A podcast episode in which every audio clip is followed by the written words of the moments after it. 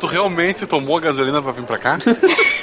Não, mas eu tô com minha garrafinha de cai cai com limão aqui do lado. Larga essa porra. Ai, pega a gasolina, por favor.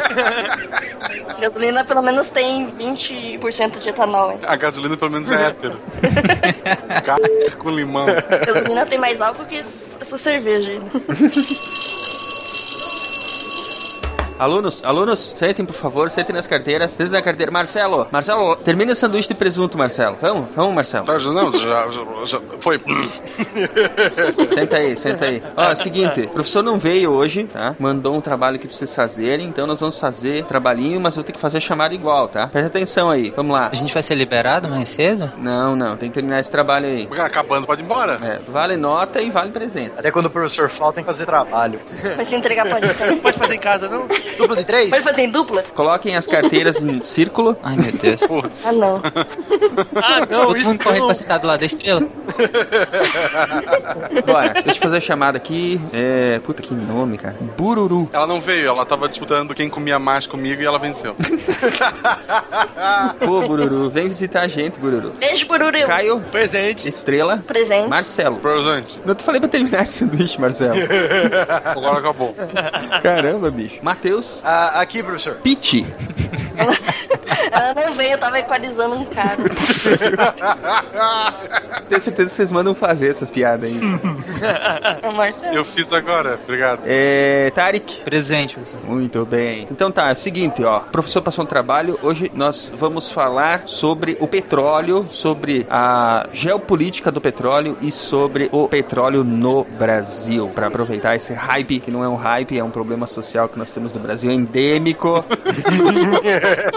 chamado Petrobras. Quando botou a gente sentado em círculo, eu sabia que ia ser de humana. É, né? A gente tem que lembrar de se abraçar no final da aula.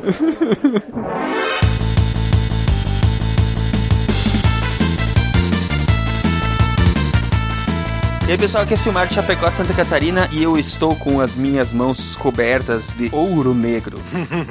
Lava essa porra e volta. Aqui é a estrela de Curitiba e eu queria saber se dá pra lavar um tanque no Lava Jato. Não, não dá. Mas dá pra lavar um jato? Dá pra lavar muita coisa. A resposta correta é depende do tamanho do lava-jato. No GTA dá pra lavar. Ah, eu garanto. Depende do tamanho, não, depende da porcentagem. De Gaspar, Santa Catarina, que é Marcelo Guaxinim e sem petróleo eu não saio de casa. É, justo. A bicicleta não funciona, né, Marcelo? Não, não, não, funciona. Aqui é Matheus, professor Barbado de Curitiba, Paraná e o meu posto jorrou, Bic. Disseram que não tinha petróleo aqui, agora eu sou rico. Rico! Que bom que alguém entendeu a piada. É, que bom. E assim caminha a humanidade, né? Isso, muito obrigado. Aqui é o Blue Hand do Rio de Janeiro e graças ao petróleo o Brasil tem alguma chance de futuro. Ou não. Será, cara? Eu não sei. Eu acho que isso é mais desgraça ainda pra gente, viu? Aqui é Tarek de Anápolis e o Patreon do SciCast não será em dólar, será em gasolina. Ah, do jeito que tá caro. Boa, cara. Dois, um litro, dois, dois litros, dois, três litros. Vocês estão ouvindo o SciCast, o podcast sobre ciência mais divertido da internet brasileira. Science World Beach.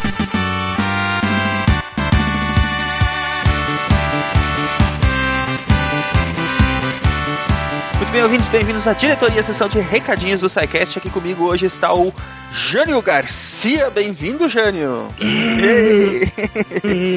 Tô no SciCast! Está no SciCast. Isso. Acho que é a primeira vez que nós estamos gravando a voz do Jânio, né? É, você vê que não perdeu nada até agora, né?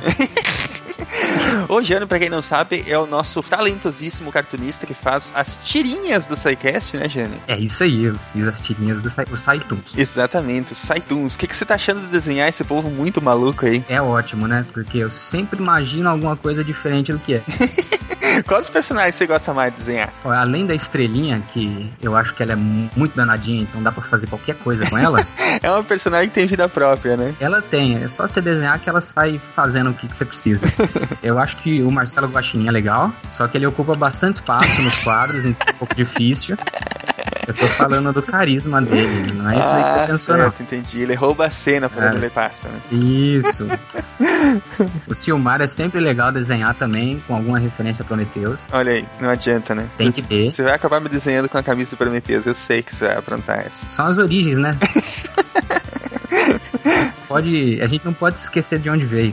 Muito bem. Mas eu trouxe a Jane aqui hoje para nós falar um pouquinho sobre os Saituns, os quadrinhos que nós estamos desenvolvendo aí, o projeto dos- da- das tirinhas do SciCast, que se chamam Saituns, né? Esse projeto, a compilação desse projeto, né, Jane, que é publicada todas as, as segundas-feiras lá no site do SciCast, a compilação desse projeto, ele vai virar o quê? Ele vai virar uma coletânea de tirinhas, que é um dos presentes para as pessoas que vão ajudar a gente lá pelo programa de patronato, né? Isso, Patreon do SciCast. Patreon do SciCast. Então essa coletânea, no, a previsão é para metade do ano que vem a gente fazer uma compilação bem bonita, impressa, né? Vai ser um livro impresso e vai ficar bem legal com todas essas tirinhas, vai ter sketches também do Jânio, vai ter uns textos, né? Porque é, quem faz os argumentos muito mal feitos, aliás, o Jânio é que sempre salva, é, dessas tirinhas sou eu, né?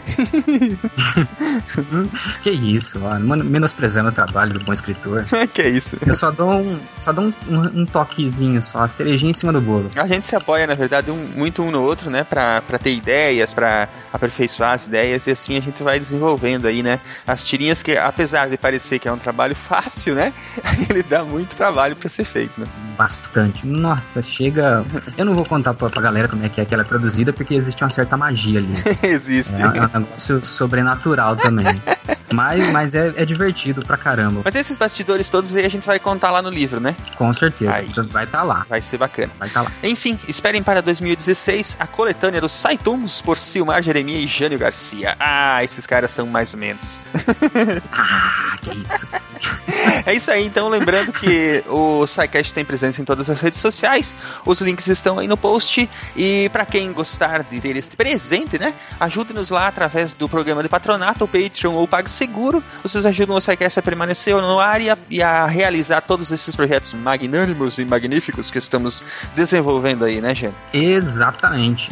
Nos ajude lá no Patreon. É isso aí. Muito bem, vamos lá então, vamos ao programa de hoje, que está muito bacana, e nos vemos na semana que vem. Um abração, tchau, tchau, galera. Diz tchau pro esse povo, Jânio. Tchau pra esse povo.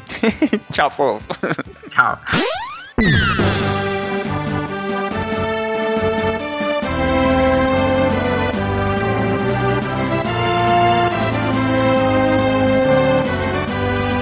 Muito bem, vamos à nossa pergunta da semana, sempre ela. Se o petróleo acabar amanhã, do que, que vocês vão sentir mais falta? Do mundo? Comida? Coca-Cola. Coca-Cola. Pô, mas é uma preocupação válida, você não pode zoar isso. Eu vou sentir falta do meu Fusquinha. Sério, cara? Não, mas o Fusquinha ainda vai biocombustível. Marcelo é tão comunista que o Fusca dele é igual aqueles de Cuba, de 1958, Mas eu com rodinha banda branca e tudo. Igual Murrica, né? e é ele que faz a manutenção pra continuar andando. Quem dera.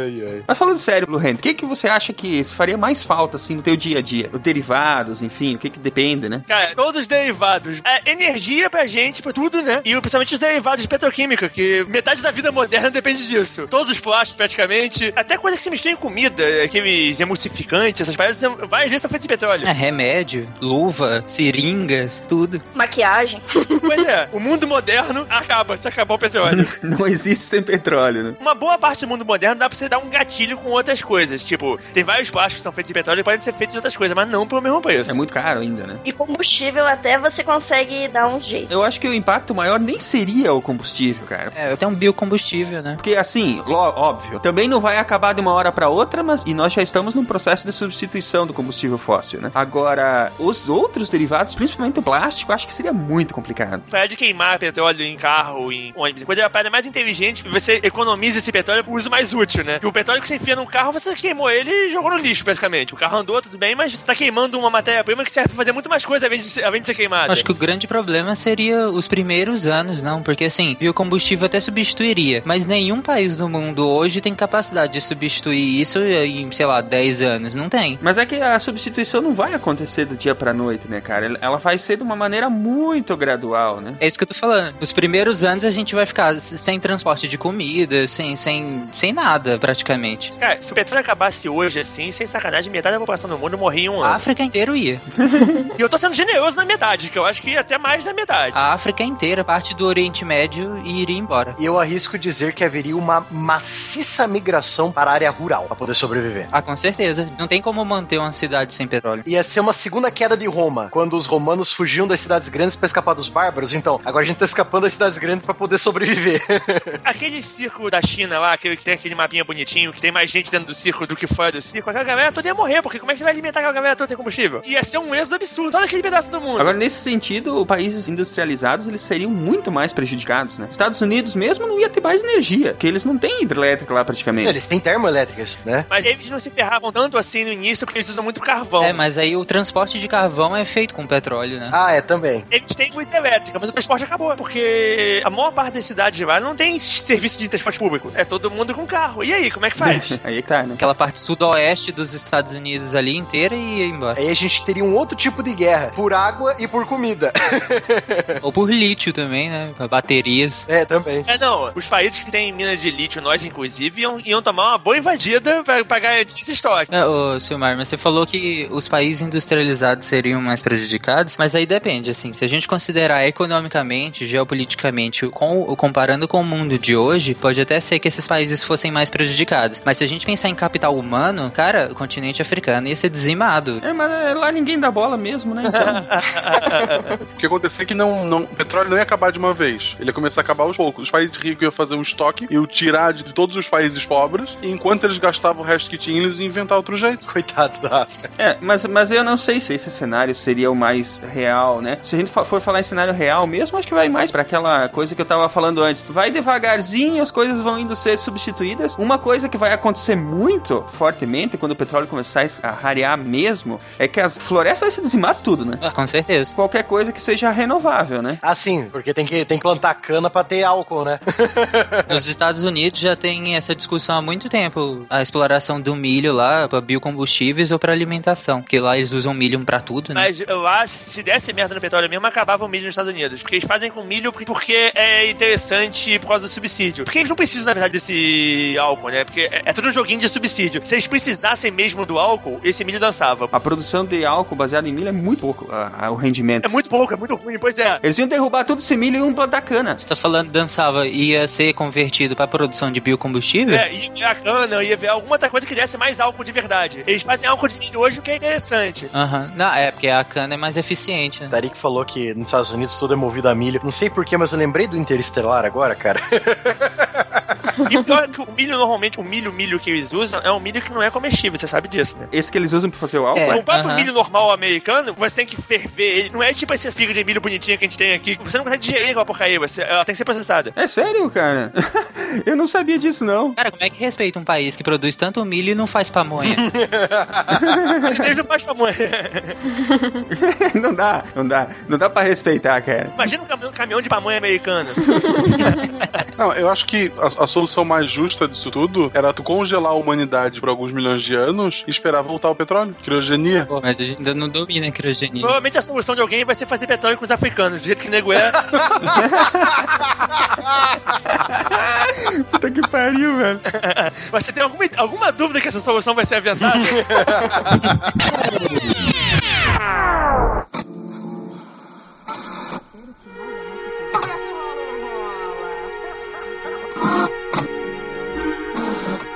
O mundo inteiro foi surpreendido pelo violento aumento nos preços do E ainda com risco de estrada. Pneu que estoura, carro que quebra. É. Em férias, uma... Tudo está sendo preparado para em 1980 produzirmos 3 O bilhões de político é que a Petrobras enfrentou no curso do financiamento e agora nessa ação recente dos Estados Unidos, que acho que aí é um ponto assim crucial que envolve 30% da Petrobras. em Petróleo barato. O que antes parecia impossível, agora é uma realidade. Depois de quatro anos no patamar dos 100 dólares, em poucos meses o barril despencou para menos de 70 dólares. Entre os Um motivos estão a município que tinha muita grana como Macaé, agora vai aprender a viver com pouco, né? As vacas magras. As luzes do petróleo já não brilham com intensidade. O que parecia um confortável transatlântico tornou-se um simples navio perdido no mar.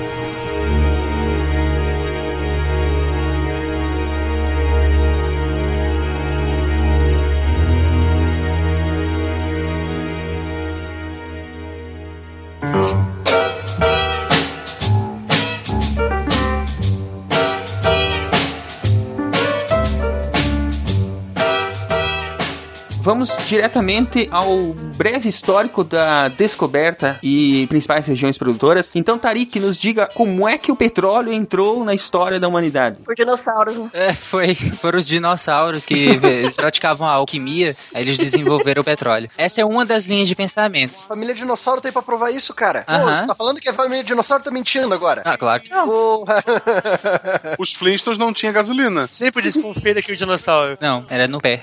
Era no pé. Mas a, a outra teoria, né, é que basicamente restos orgânicos, tanto de animais quanto de vegetais, eles foram se depositando no fundo de lagos durante milhares de anos e as camadas superiores da Terra foram se, se sobrepondo e pressionando é, essa, esses restos orgânicos, né? E por mudanças químicas durante esses milhares de anos formou esse líquido espesso, formado basicamente por carbono e hidrogênio, por isso que a gente chama ele de hidrocarboneto. O primeiro poço de petróleo que foi descoberto foi nos Estados Unidos, no estado da Pensilvânia, né, em 1859. Perfuraram um poço de 21 metros e encontraram, né? Mas aí o dono, o cara que perfurou esse poço, ele quebrou uma perna, né, lá dentro, teve que se arrastar até a cidade mais próxima. Essa cena me vem na cabeça, assim. Ah, Sangue o negro. começo do There Will Be Blood. Puta merda, Silmar. Então, é, como eu tava falando, ele perfurou um poço de 21 metros. Se a gente compara com hoje, nós temos é, mais de 6 mil metros. Mas ainda hoje existe, claro, muito raro, né, mas existe petróleo bem superficial ainda, né? Cara, muito raramente, muito raramente. Tem aquelas areias misturadas com óleo. Piche. Piche, é, pois é, é piche, não é, não é petróleo que eu considero como bom. É, lá, na, lá na, em Los Angeles, lá no- na Califórnia, eles têm muitos poços de piche. E eles encontraram muitos ossos de mamutes e bichos que viveram com o ser humano da pré-história, né? Tanto que É. tem um parque lá, que é o, o The Tar, Tar, Lakes. Pits. É, É. Tar Pits, alguma coisa assim. Eles colocam lá, tem uma, uma montagem lá de, de, tipo, é, mamutes sendo engolidos por esse piche, sabe? É um tipo de petróleo, só que é um petróleo muito ruinzinho. Acho que não serve nem pra processamento direito, eu acho. É um petróleo muito pesado, pois é. Eu acho que o piche, ele só é, ele só é usado realmente para fazer calefação, né, de telhados. Hoje em dia, nem tanto, mas é, já foi muito usado pra isso e pra impermeabilizar embarcação de, de madeira. Isso. É, é, até porque, assim, eles usam petróleo desde o Egito Antigo, né? É. Esse petróleo que jorra né, do chão. Eles usam desde o Egito Antigo, até os Incas já sabiam da existência de petróleo. Sempre foi a mesma coisa, né? sempre pra impermeabilizar, né? Eles descobriram que aquele óleo, aquele óleo nojento deixava a madeira à prova d'água. Exatamente. E abastecer de escovador, né? Os incas e os... Claro, foi pra isso que os alienígenas vieram. Aí é pra refinaria que eles tinham dentro das pirâmides. Cara, Isso pode falar. Era pra isso que servia a pirâmide, né? Era para abastecer os discos voadores, cara. Vocês nunca se ligaram nisso, né?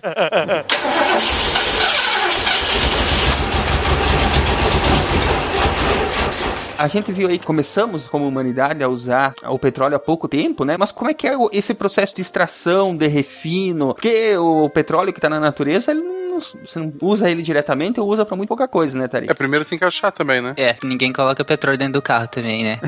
Vamos começar primeiro por procurar, né? Que a gente precisa achar esse petróleo. Seria a prospecção, né? É aquele, tu pega um galho com forcado, né? Isso, tem um, um- um galinho, né? Que o pica-pau vai andando né, procurando petróleo. Esse negócio não é de água? Pode ser aquela vaetinha também, que bota as duas vaetinhas e elas juntam no meio. Isso, aham. Olha, a a Julia é especialista em pica-pau, ela falou que é de petróleo. Ah, então beleza. Tá pedindo ajuda aos universitários, né? Aham.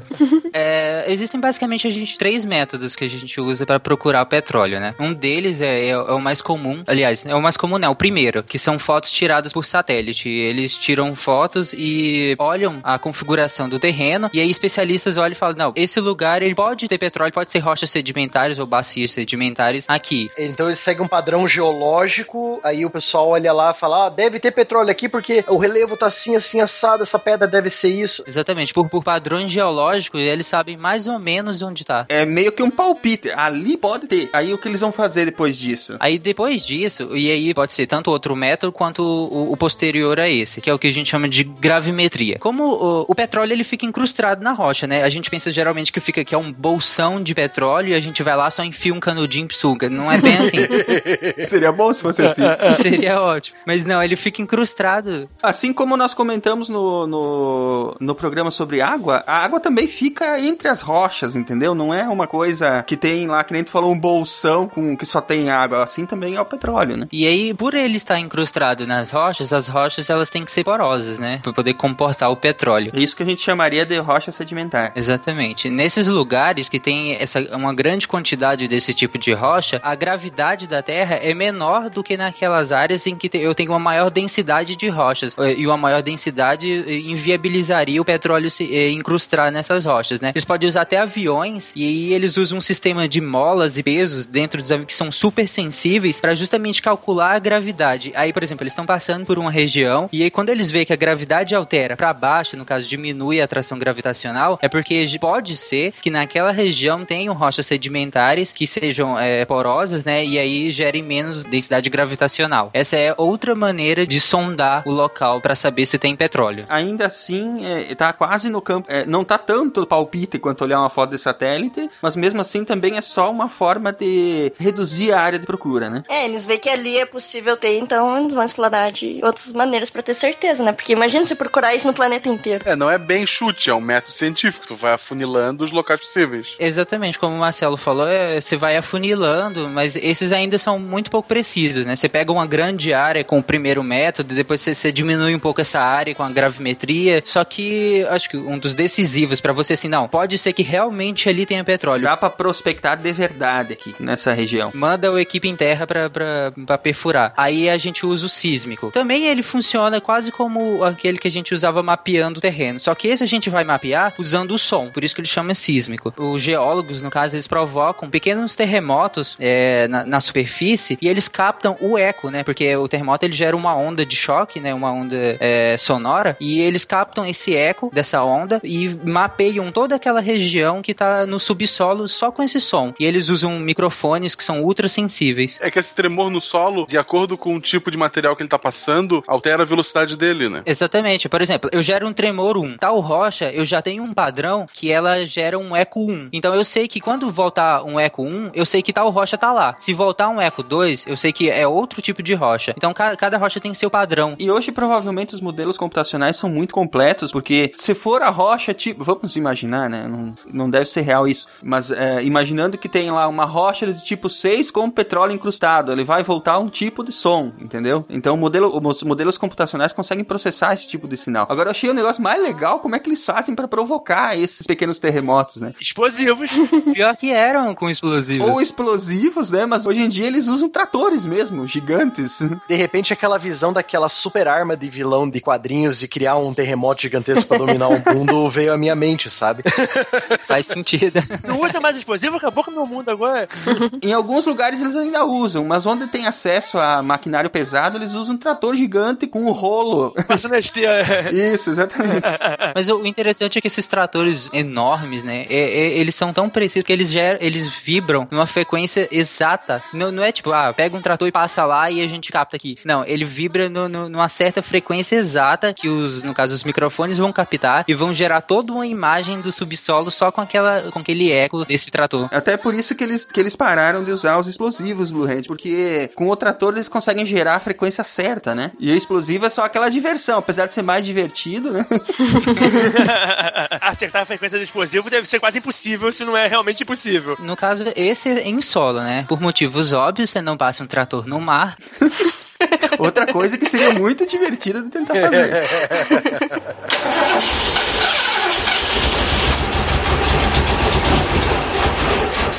Então você usa navios, né? Esses navios, eles, eles percorrem milhares de quilômetros no mar e eles ficam rebocando vários cilindros de, de ar comprimido e esses cilindros vão disparando rajadas e, no caso de ar, né? E vai gerando ondas, né? Ondas de choque na água e do mesmo jeito eles captam o eco dessas ondas de choque na água pelos hidrofones, que são os microfones que esses navios também ficam rebocando e aí fazem a mesma coisa, mapeiam toda aquela região do mar por meio dessas ondas que vão e voltam. E aí, depois disso tudo, eles falaram: não, a gente identificou que realmente pode, tem, tem muita chance que ali tenha realmente petróleo. Aí sim, eles vão lá e perfuram um poço. Só que. É, não, mas antes disso também tem que ver o seguinte: tem alguns poços, não sei como é que é hoje em dia, mas pelo menos se falava isso muito há 10 anos atrás. Que eles encontravam um lugar que muito provavelmente tinha petróleo, mas o custo para chegar até esse petróleo não valia o quanto tu ia tirar. Mas ainda hoje o cálculo é assim, Marcelo. Eles, eles fazem um cálculo assim, ó. Tem que dar mais dinheiro, óbvio, tirando o petróleo dali,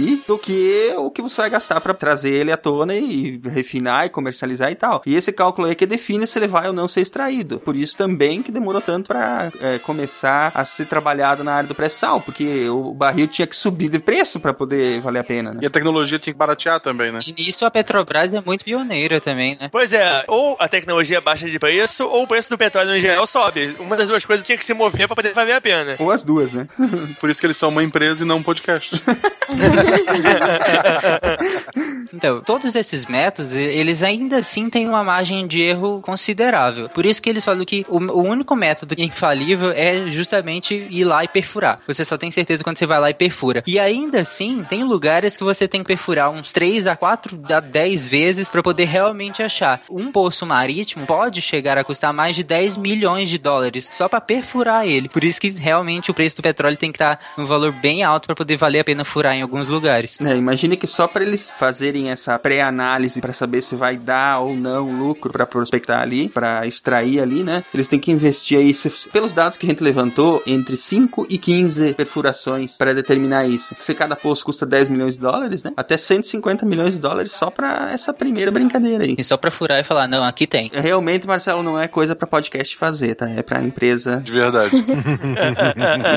que nada, a gente se lança aqui, a gente fura também na, na podosfera brasileira. Vamos fazer um catarse para criar uma empresa de prospecção do petróleo. Imagina um podcast que só vai sair quando ele ganhar mais dinheiro do que gastar nele.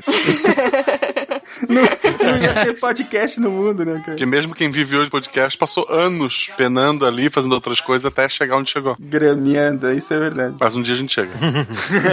Ou para com essa porcaria e vai fazer outra coisa. Vamos fazer vídeo daí pro YouTube. De Minecraft. O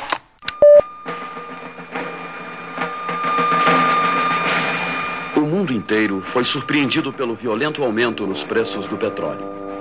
Muitos ficaram sem combustível. O Brasil foi precavido. Mesmo com a crise, foi garantido o abastecimento de derivados de petróleo em todo o território nacional. A economia das grandes nações foi atingida severamente pelo aumento de 400%. O clima foi de perplexidade. Ninguém esperava um aumento dessa ordem. O impacto da crise só não foi maior porque desde 1963 a Petrobras detinha o monopólio da importação de petróleo e derivados, optando por uma política de diversificação de fontes fornecedoras, o que minimizou os riscos de desabastecimento. O desequilíbrio das contas externas brasileiras apontava para a necessidade de um aumento rápido da produção nacional. Mas o Brasil não podia parar de investir cada vez mais na produção.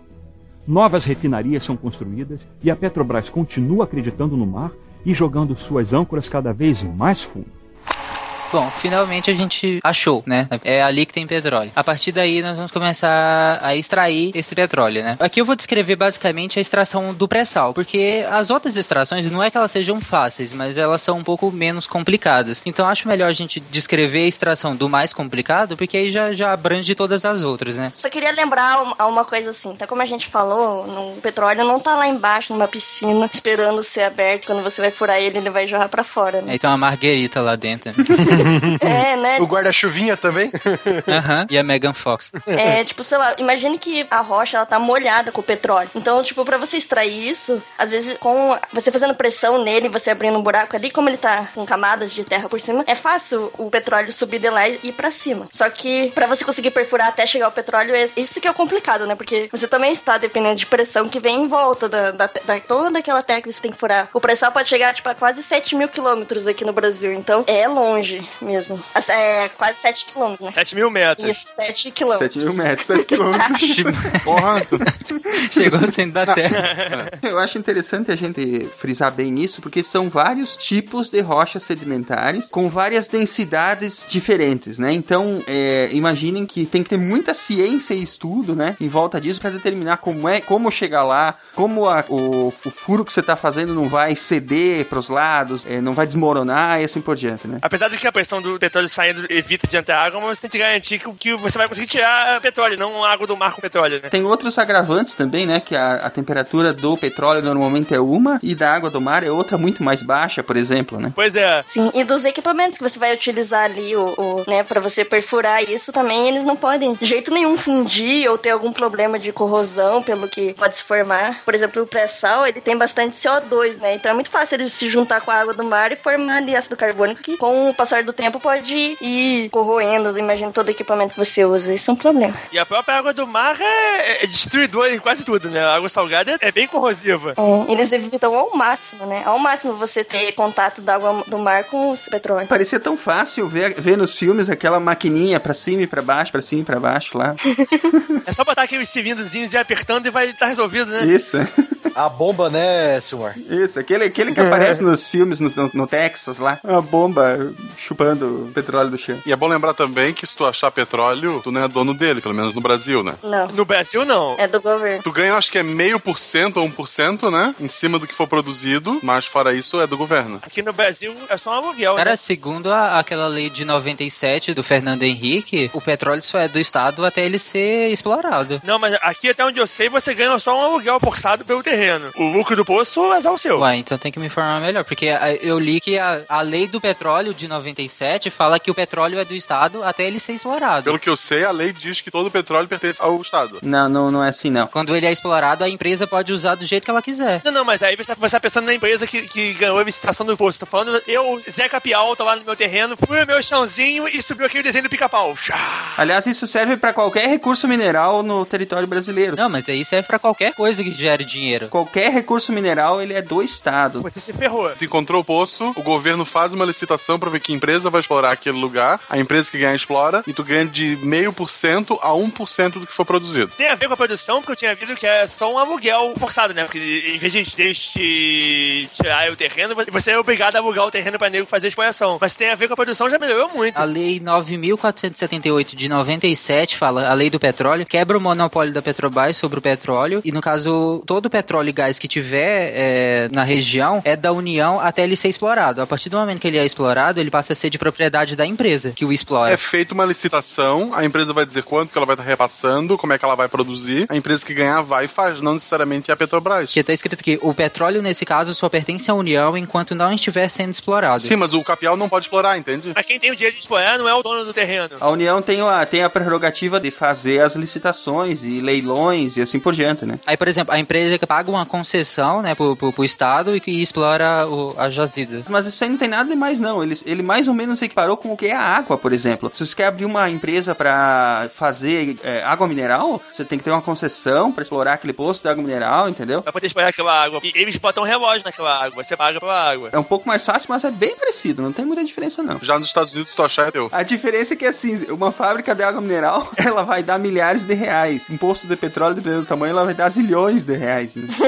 é parecido o, o esquema, mas é só, só é diferente a quantidade de grana envolvida, né? Só muda quanto quão rico você vai ficar. Só que o carro não devolve água pro mundo depois. O carro, depois de usar a gasolina, não devolve. Por enquanto, né? Por enquanto.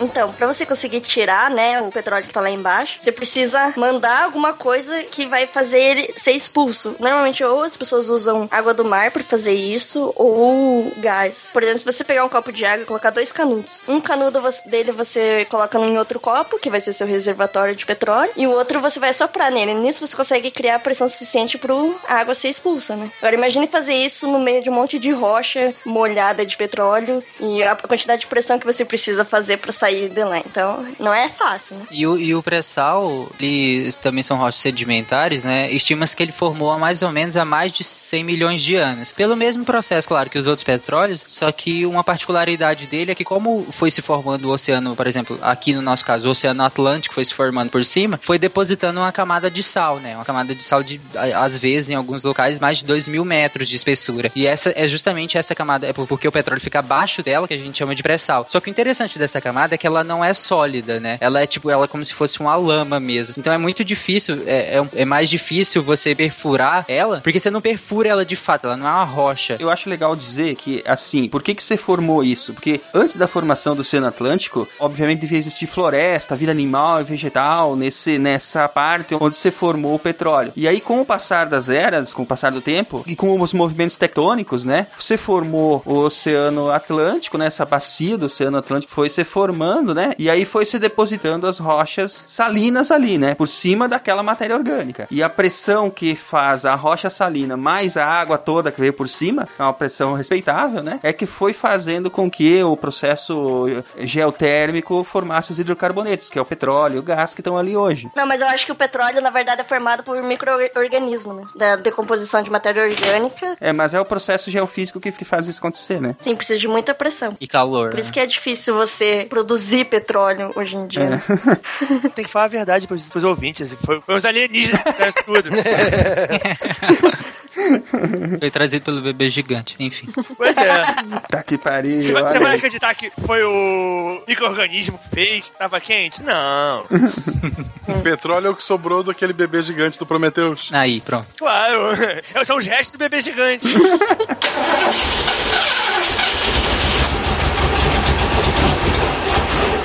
O pré-sal brasileiro, né, ele é- a gente tem praticamente 800 quilômetros de extensão da- dessa área, né, que vai ali do litoral sudeste e sul do Brasil, pegando ali Espírito Santo até mais ou menos Santa Catarina. Hoje eles são, estão explorando só aquela área, as áreas que estão com concessão, né? São só aquelas áreas ali do Rio e de São Paulo, né? Tem pra Pernambuco também, não tem? De pré-sal? Tem não, não, tem Alagoas. Ah, é. Então errei. Eu que eu lá pro Nordeste que, que eles estavam estavam pesquisando também. Em Alagoas. A- a- as que a gente mais explora que fica no Espírito Santo, né? E eh, a Bacia de Campos e, e em Santos, né? O país meu, do Silmar e do Matheus, não foi explorado ainda. e da Estrela também, a Estrela também é de Curitiba, tá certo? Não, droga. É, mas a capacidade de, do pré-sal que eles calculam é de 800 bilhões de barris de petróleo. Então é bastante. Barris. Barris.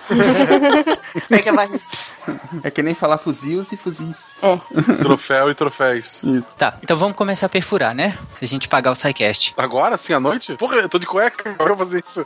Eu não sei, cara. mas- Quando a começa aí. Pode, pode começar. Tem que pagar o SciCast. É, a primeira etapa da perfuração, eles instalam um Eu equipamento. quero saber de onde que veio o dinheiro pra começar essa, essa, essa Ah, perfuração. meu aí. filho, nem queira. A gente vai falar no final do cast. Essa parte não pode falar. De nós. de nós. Então, a, a primeira parte eles instalam um equipamento que eles chamam de BOP, né? Que geralmente é ele que sobe o morro. Ou desce, né?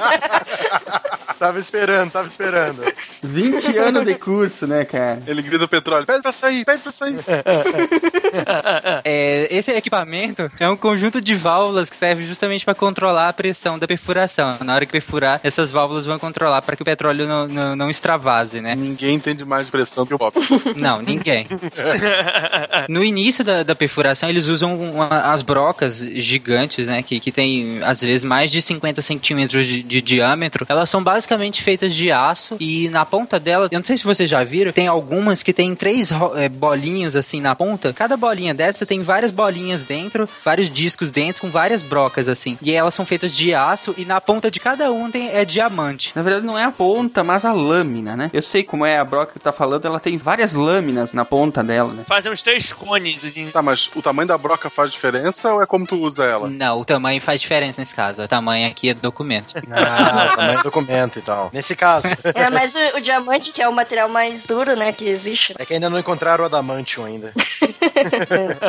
Então, durante a perfuração, é claro que vai gerar calor, né? Porque é, o atrito dela, da- dessa broca com as rochas vai gerar calor e ele é resfriado por um tipo de lama especial que, além de, de lubrificar a- as brocas e resfriar ela, eles levam pedaços de rocha para a superfície que eles vão analisando as rochas para ir vendo o quanto está perto, como que tá a perfuração. A partir daí, eles interrompem, né? Eles chegam até certo ponto, eles interrompem a perfuração e, tiram essa, essa broca que é maior, injetam cimento, né? eh, nesse poço para segurar as paredes desse poço. Esse cimento ele vai subindo, ele é injetado por pressão, ele vai subindo e vai revestindo as paredes desse poço. Que logo depois eles vão colocar outra broca, que nesse caso vai ser uma broca de, de menor diâmetro, e assim sucessivamente. Começa um buracão e lá no final vai ser um buraquinho. Exatamente, vai ser um, um- buraquinho relativamente até pequeno. Aliás, é a mesma técnica que é usada para fazer postos artesianos e por aí vai. Ou qualquer coisa que você precisa perfurar muito, muito, muito, muito. Como eu falei antes, no pré-sal, a, a grande dificuldade é, é passar por essa camada de sal, né? Que ele, é, que ele é bem pastoso, ele não é,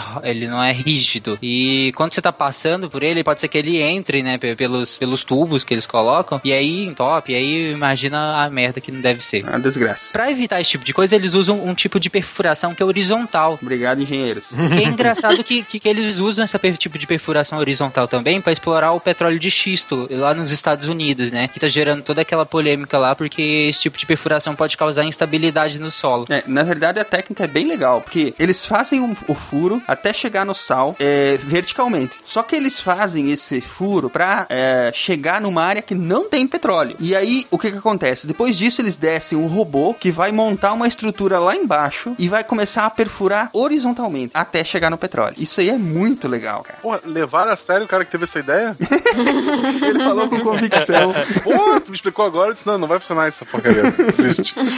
E o mais interessante é que quando eles começam a perfurar horizontalmente, né, para extrair esse petróleo, como a gente falou lá no início, não, não vai simplesmente sugar o petróleo, eles usam mini canhões que vão gerando explosões e vão gerando é, fissuras nessas rochas sedimentares. Mas é canhão com pólvora mesmo? Tipo canhão de arma mesmo? Ou é canhão tipo hidráulico ou alguma coisa do tipo? Não, é tipo hidráulico. Ah, seria muito mais legal se fosse com dinamite. Não, não usa um tanque. É, eu, eu já tava me animando aqui já. Pô, uma guerra subterrânea, cara.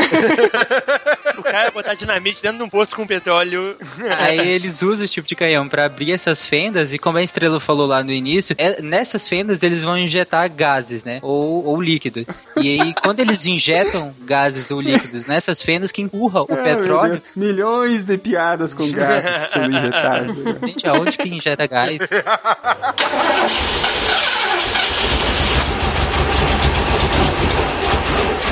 E aí, quando ele injeta os gases, por pressão própria do reservatório, o petróleo flui, né? Flui, né, Matheus?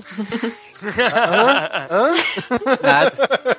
E quando o petróleo está fluindo, é, no caso por esses tubos, ele, ele tem uma temperatura em média de 60 e poucos graus Celsius, 63 graus Celsius. A água do oceano tem uma média de 2 graus Celsius de temperatura. Essas explosões que estão acontecendo ali, elas estão fazendo com que a, a rocha onde o, o petróleo está é, não se liquefaça, mas ela fique com uma densidade muito menor, né? Então o que vai acontecer? A toda a outra rocha que não está, entre aspas, liquefeita, ela vai fazer pressão nessa rocha que está menos densa e vai pressionar ela para ela procurar um caminho de saída. E o, único caminho de saída para ela sair dali é através da perfuração que foi feita, né? O poço vai meio que desabar pra dentro dele mesmo. Exatamente. Até porque a rocha que está em volta das rochas sedimentares que são porosas, elas são rochas densas. Então elas próprias já, já fazem essa pressão. E quando você explode, que você abre um- uma rachadura nessa rocha, ela é como o Blue Hand falou, é como se ela fosse voltar pro lugar e expulsar o petróleo que estava ali. Se a rocha onde tá o petróleo fosse uma esponja, é como se a gente apertasse a esponja. Esses tubos que, que, que levam o petróleo, no caso, para a superfície, para os navios plataformas, e- eles têm todo um revestimento de fios elétricos e, e fibra ótica para controlar justamente a temperatura de- de- interna dele, para que ele não resfrie demais, entrando em contato com a água do, do oceano, para que não forme é, coágulos nesse tubo. Porque pode formar coágulos, entupir, e aí para desentupir isso não deve ser uma coisa barata e nem divertida. Os engenheiros tiveram que se desdobrar aí, né? Porque praticamente eles mantêm o, o tubo por onde o petróleo escorre, a palavra certa não é escorrer, mas tudo bem, é aquecido, né, de alguma forma, até usando resistência elétrica. é bem louco, assim, o negócio. O bom e básico, resistência. Alguns dados que, que a gente tirou do, do próprio site da Petrobras é que é, em 2010 nós produzíamos 42 mil barris de petróleo por dia, né? E em 2014 nós passamos a produzir 492 mil barris de petróleo só no pré-sal. Essa, essa produção corresponde a aproximadamente 20% do total de produção é, de todo o nosso petróleo e a Petrobras estima que até 2018 a gente chegue a 52% de produção só do pré-sal. Ou estimava. E o litro de gasolina vai estar custando R$ 11,50. Isso, igual o dólar.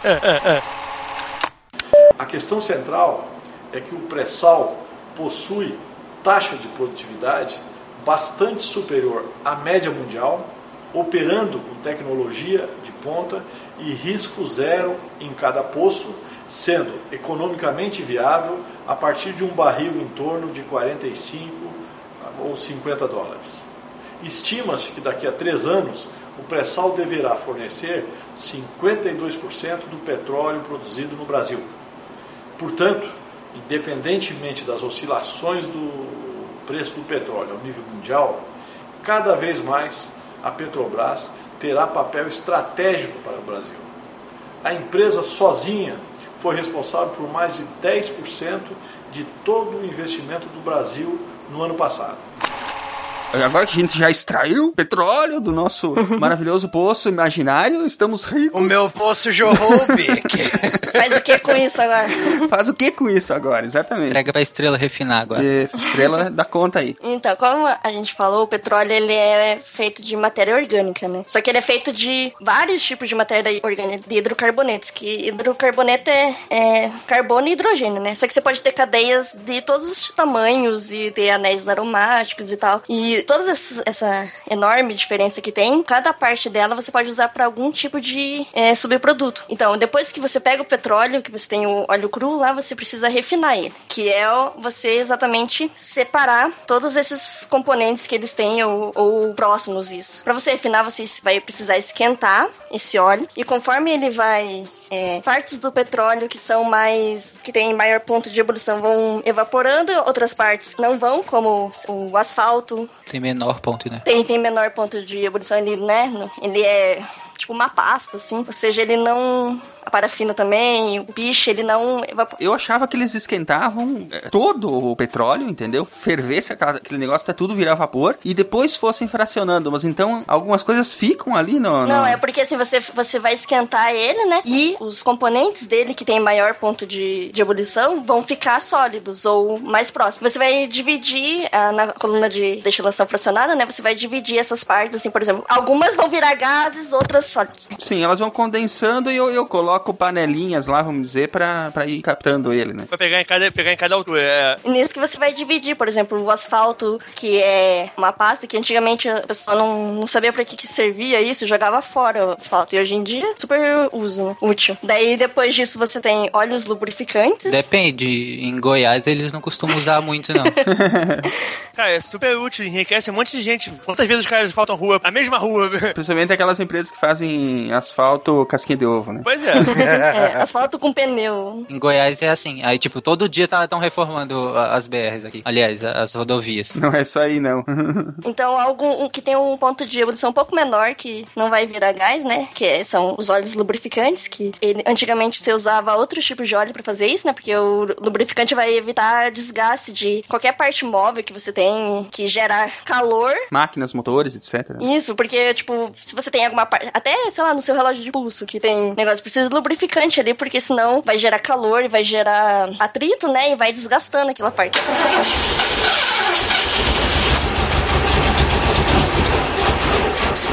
Essa, vamos dizer assim, que é a parte fácil, né? Que ocorre nas refinarias. A refinaria pode estar junto ao poço de extração. Quando é no mar, por exemplo, pode ter refinaria num navio. É, pode ter uma refinaria junto ao poço de extração quando é terrestre, também é mais fácil, né? Ou pode acontecer desse petróleo ser carregado do mar até uma refinaria que fica em terra por navios. Ou oleodutos, né? Esse é o processo. E esses oleodutos já deram cada cagada internacional, cara. Já, muito, muito. Mas é, esse, esse fracionamento que dá dá na que se dá na, nas refinarias, é, essa parte que a Estrela falou agora é a, é a parte, vamos dizer assim, mais óbvia e fácil de fazer. Esquenta e vai separando as partes conforme vai destilando, né? É, cada parte dessas depois vai ter que passar por um. Refino, né, no caso. E, é, vai ter que ir pra cada parte da, da indústria se você quiser gasolina. Não sai pronto gasolina e enche o tanque, né? Você tem que passar É. por uma outra parte. É, Até porque é, você tem que pôr aditivos e outras coisas. né? É, ou Botar uns 40% de álcool.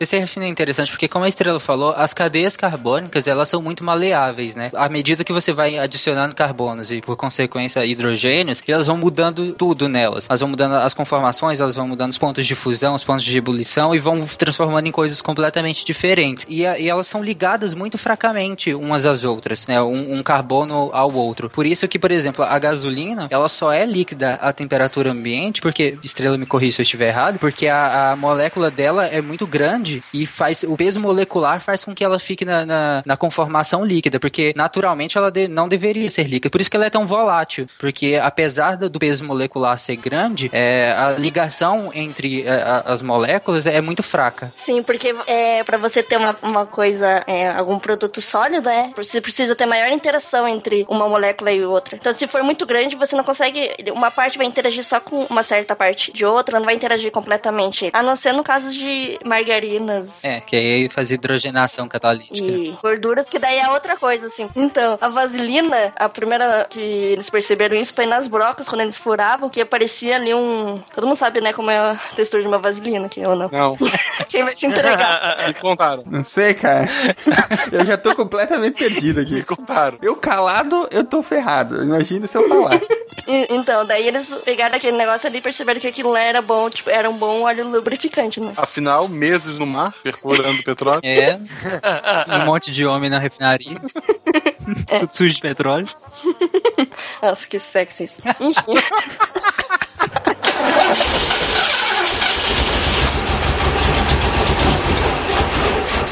Há outras partes que também vêm da- do petróleo, que é o querosene, que é usado bastante para combustível de avião, é a gasolina também. Isso é interessante porque a gasolina ela tem mais ou menos de 5 a 10 ou 12 átomos de carbono, que isso também vai fazer com que a gente também tenha a nafta, que é tipo uma gasolina pesada que eles chamam, porque ela, as cadeias dela são maiores. Hoje ela não é mais muito produzida, não, né? Ou se ela é produzida, ela é craqueada depois, né? Já vamos falando sobre isso. Porque teve uma época que a- na Argentina, principalmente, se usava só nafta, né? É, ela é mais fácil, né? Porque as cadeias dela são um pouco maiores, né? Mas hoje em dia eles realmente fazem o craqueamento catalítico, que é você pegar através de catalisadores e apenas quebrar essas moléculas em moléculas menores. E eles fazem muito isso para você ter mais gasolina, né? Porque você tem mais ou menos 15% de, de um petróleo é gasolina, mas com craqueamento catalítico você consegue mais um, sei lá, 17%. Mais uma porcentagem. É, e é muito pouca porcentagem. Por ser o produto mais, mais valorizado do barril de petróleo, é muito pouco. Se usa muito nafta ainda e lamparina pra acampar. Lamparina?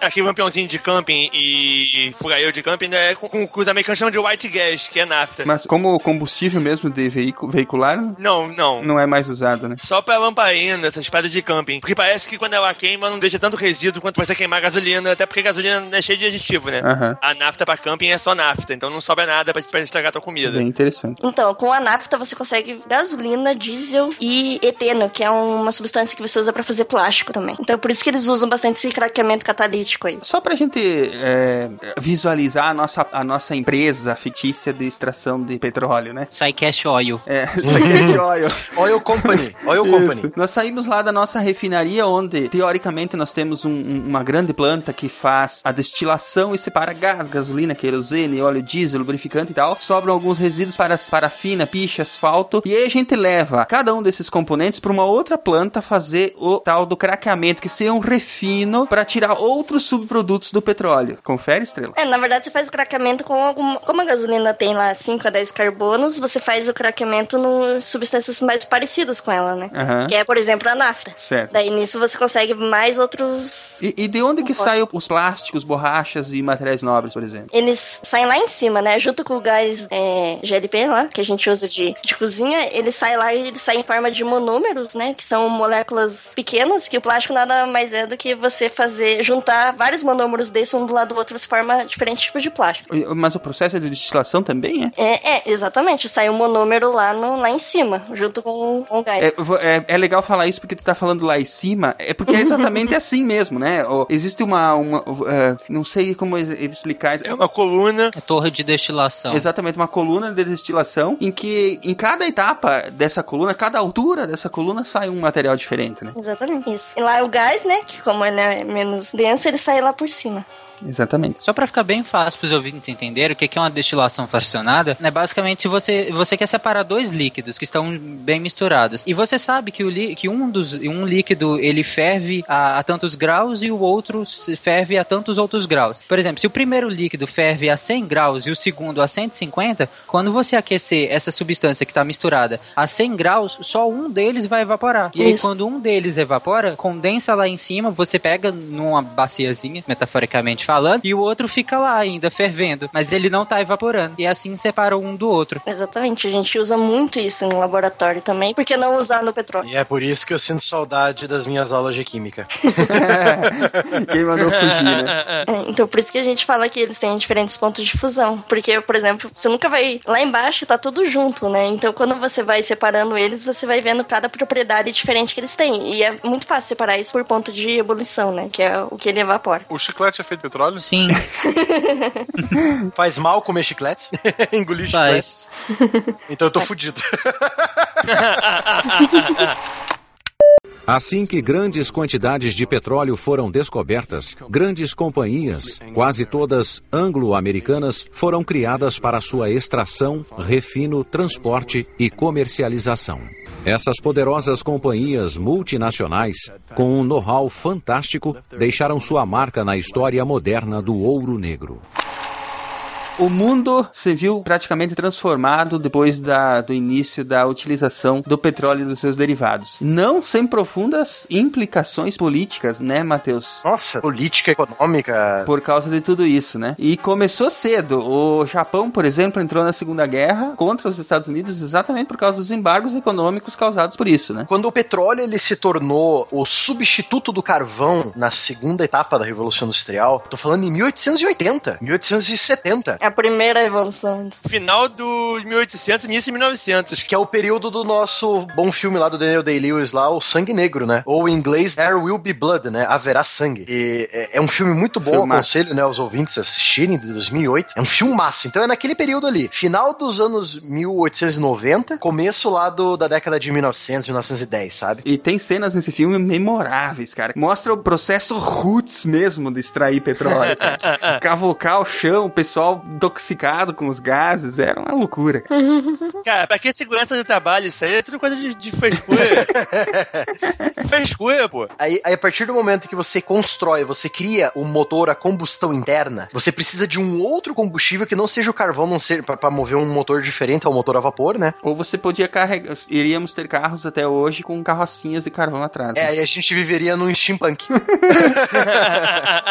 Ia ter mais problema de água ainda. É, eu não iria reclamar. Aí faltaria mais água ainda, pode crer. Pois é. Então, é, a partir do momento que você cria uma nova necessidade, os países começam. é, o, o- o país, é, nas relações internacionais, a gente trata o país como se fosse pessoas. Cada país tem uma necessidade. E a partir do momento que você cria novas necessidades, esses países têm que correr atrás. Então, por exemplo, o exemplo mais antigo que deve ter mais, mas o exemplo mais antigo que eu me lembro de cabeça é o caso do Japão entrando na Segunda Guerra. O Japão entrou na Segunda Guerra em 1941, quando ele atacou Pearl Harbor, em 5 de dezembro ou 7 de dezembro de 1945. E ele atacou os Estados Unidos Não, 41, 41. é, 1941. É, a situação era a seguinte: o Japão ele estava em guerra com a China desde 1937, ou seja, dois anos antes da Segunda Guerra começar. E os Estados Unidos falando: ó, para de encher o saco da China, senão para de mandar petróleo pra você. Para com essa merda, eu tô avisando. É, exatamente. Para com isso. Isso aí. E o Japão ignorando, ignorando, porque a principal fonte de petróleo do Japão era os Estados Unidos. Aí, ah, você não vai parar? Então beleza. Aí ele cortou todo o suprimento de petróleo dos japoneses. Aí já em 1941, 41, lá em março de 1941, o Japão, eles estavam fazendo lá contando as migalhas, sabe? Contando o dinheirinho, no, as moedinhas no bolso. E eles viram que só iam ter petróleo suficiente pra indústria, pros carros e pros tanques, pra tudo, por 18 meses só. 18 meses de petróleo. Depois desses 18 meses ia acabar tudo. Tipo, não ia ter combustível pros navios, pros porta-aviões, pros aviões, pros tanques, nada. Nesse caso, você faz o quê? Ouve a voz da razão e para de putaria com o vizinho? Ou você vai lá e invade mais 10 vizinhos? Da porrada dos americanos. Ou você aumenta a putaria. É, eles escolheram aumentar a putaria. Porque tem toda aquela coisa do. É uma teoria. É, é uma, teo- uma das teorias mais antigas do, do R, da- das relações internacionais. E é, é uma que não é mais usada hoje em dia, porque ela, ela já tá um pouco mais arcaica, que é o realismo. Que é aquela teoria que o forte exerce o seu poder sobre o mais fraco. E o mais fraco, ele deve obedecer. Isso é o realismo. E como o Japão, ele não queria ser o mais fraco, Ele tinha que ser o mais forte. ele queria ser o mais forte, ele falou: não, não vou acatar a resposta de estrangeiros, eu vou pra cima. Então ele ataca os Estados Unidos, usando aspas agora, de surpresa, e ao mesmo tempo que ele ataca os Estados Unidos, ele ataca as colônias europeias no Sudeste Asiático. Principalmente, Silmar, as Índias Orientais holandesas, onde hoje é a Indonésia. Porque lá a Holanda extraía petróleo. Então era a resposta mais rápida pro Japão arranjar petróleo que não fosse os Estados Unidos,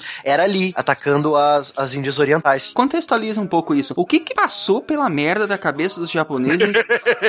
Que passou? Banzai!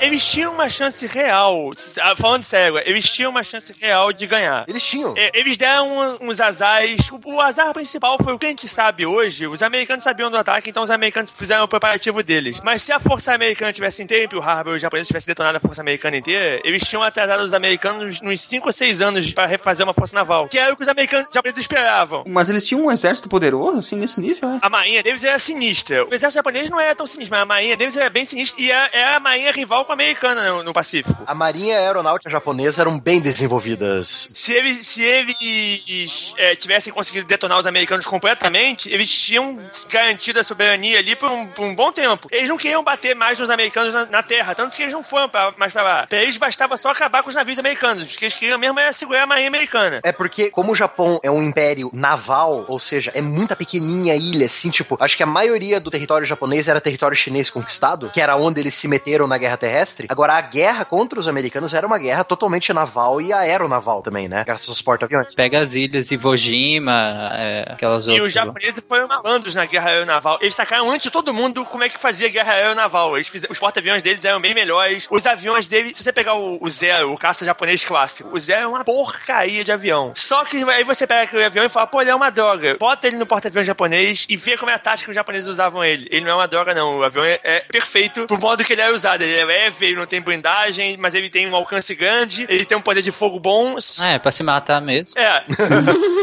e os caras não se matavam, não. A ideia era a seguinte: pra você ver, Silmar, como o Japão podia peitar essa- esse desafio na teoria eh, realista das RI, esse desafio dos Estados Unidos, o, se eu não me engano, o Japão tinha sete porta-aviões quando atacou Pearl Harbor. E os Estados Unidos só tinha quatro. O quarto estava sendo reformado no porto de San Diego, na Califórnia. Os outros três estavam em eh, exercícios militares quando os japoneses atacaram Pearl Harbor. Que hoje em dia se desconfia muito que esses exercícios foram já pra dar uma aliviada no, no coisa. Que aí veio o Tariq falando que os americanos já sabiam que ia vir ataque, então eles já tiraram o principal de campo, né? É porque os americanos tinham quebrado o código naval. Mas isso aí, é- isso aí tá na, naquele campo da especulação ou tem alguma... Não, não. Cara, tem documentos que eu saiba. Os americanos quebraram o código naval japonês. Toda a comunicação da embaixada, os americanos sabiam. Os americanos interceptaram uma comunicação pra embaixada mandando o cara queimar os documentos e destruir a máquina. Você não precisa de mais informação, você sabe o que vai acontecer depois. E eles sabiam que se fosse ter um ataque, o ataque necessariamente ia ser em Pearl Harbor, porque é a maior base americana e é, e é o caminho mais próximo. Os japoneses não iam passar de Pearl Harbor pra atacar a costa. É, é estúpido, eles não iam fazer isso. Fora isso, o radar, o radar de Pearl Harbor pegou os navios vindo. É, e passar de lá compromete demais a hegemonia dos Estados Unidos, né? Uma coisa é você atacar na bordinha, outra coisa é você entrar lá. E os japoneses, se eles entrassem, eles iam tomar na volta. Eles não iam ser tão burros assim. então, é, aí continuando com essas ideias, só que tá aí uma coisa bem interessante, Silmar. Mesmo depois da Segunda Guerra Mundial, esse caso do Japão foi um caso em especial que a Alemanha também lutava por petróleo. A guerra, a Segunda Guerra Mundial, para manter a máquina militar dos dois lados, houve uma briga muito grande por recursos. Mas é, é muito inte- é tão interessante essa parte que daria um programa só nesse foco. Nossa, totalmente. Como é que os alemães, por exemplo, faziam pra ter petróleo, cara, Pra ter combustível? Eles tinham o tal do petróleo sintético, por exemplo. Os alemães fabricavam petróleo. Sim, os caras eram umas loucuras inacreditáveis o que os químicos estavam aprontando naquela época. Só você pensar que os caras fabricavam uma boa parte do petróleo deles, gaseificando carvão e fazendo topperfish, é muito bizarro. Até porque o motor a combustão foi inventado lá, né? Aquele alemão, Nicolau Otto lá. Lá em 1860 e alguma coisa, 67. Grande parte do combustível deles da guerra foi fabricado. É muito bizarro você pensar. É, Só que mesmo assim, depois da Segunda Guerra Mundial, grande como ela foi, muitos estudiosos da área das relações internacionais não davam muito a mínima pra essa guerra por recursos. Eles não ligavam. É porque eu acho que a Segunda Guerra, ela teve um componente ideológico muito maior, né, do que a questão do recurso. Mas, mas óbvio que o recurso esteve presente ali, né? Sim, totalmente, mas eles escolhiam não analisá-lo, entendeu? Tipo, como diz o professor Igor Fusser. Sim, isso aqui é uma informação menor. Isso, é uma informação tipo, ah, é, é- é secundário. É secundário. Estragava a boniteza da guerra. É, então, é tipo assim, vocês estão falando que ba- basicamente a guerra era uma guerra por recurso travestida de uma guerra ideológica. Pois é, se você fosse falar do recurso, você estragava o ideal da liberdade, do não sei o que. É, e etc. Não era legal, né? Falar, é, liberdade, beleza, vamos lá tomar o petróleo dos outros. o ideal do La Revanche também. La Revanche!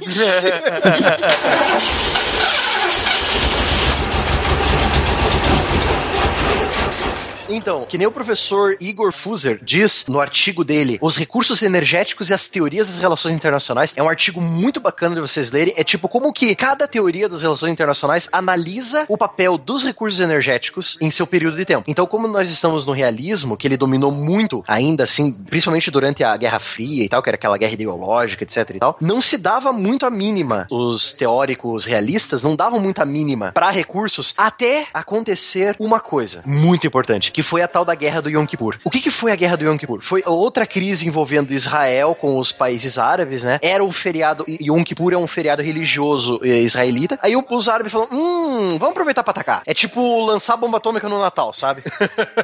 É, foi basicamente foi um ataque. Eles não vão estar esperando que a gente ataque agora, vamos, vamos atacar agora. Exatamente. É, que- nada que Israel já não tenha feito, né? Lá em 67. Israel deu um couro, deu um couro federal. Mas você sabe por que eles não perderam, né? Não, Israel perdeu. Não, não, não. Yom Kippur, Israel ganhou. Não, não, não. Ganhou, mas. Israel, Israel perdeu. Mas você sabe por que a guerra não foi perdida? Israel ia perder essa guerra. Eles não perderam porque o B-52 voou. Eu não tô inventando. Os americanos botaram bomba atômica no avião, botaram o avião no ar, ligaram pro Sadat e falaram: ó, ou para o ataque ou a bomba vai cair. Olha o realismo Caio aí. já, sai do Caio já era.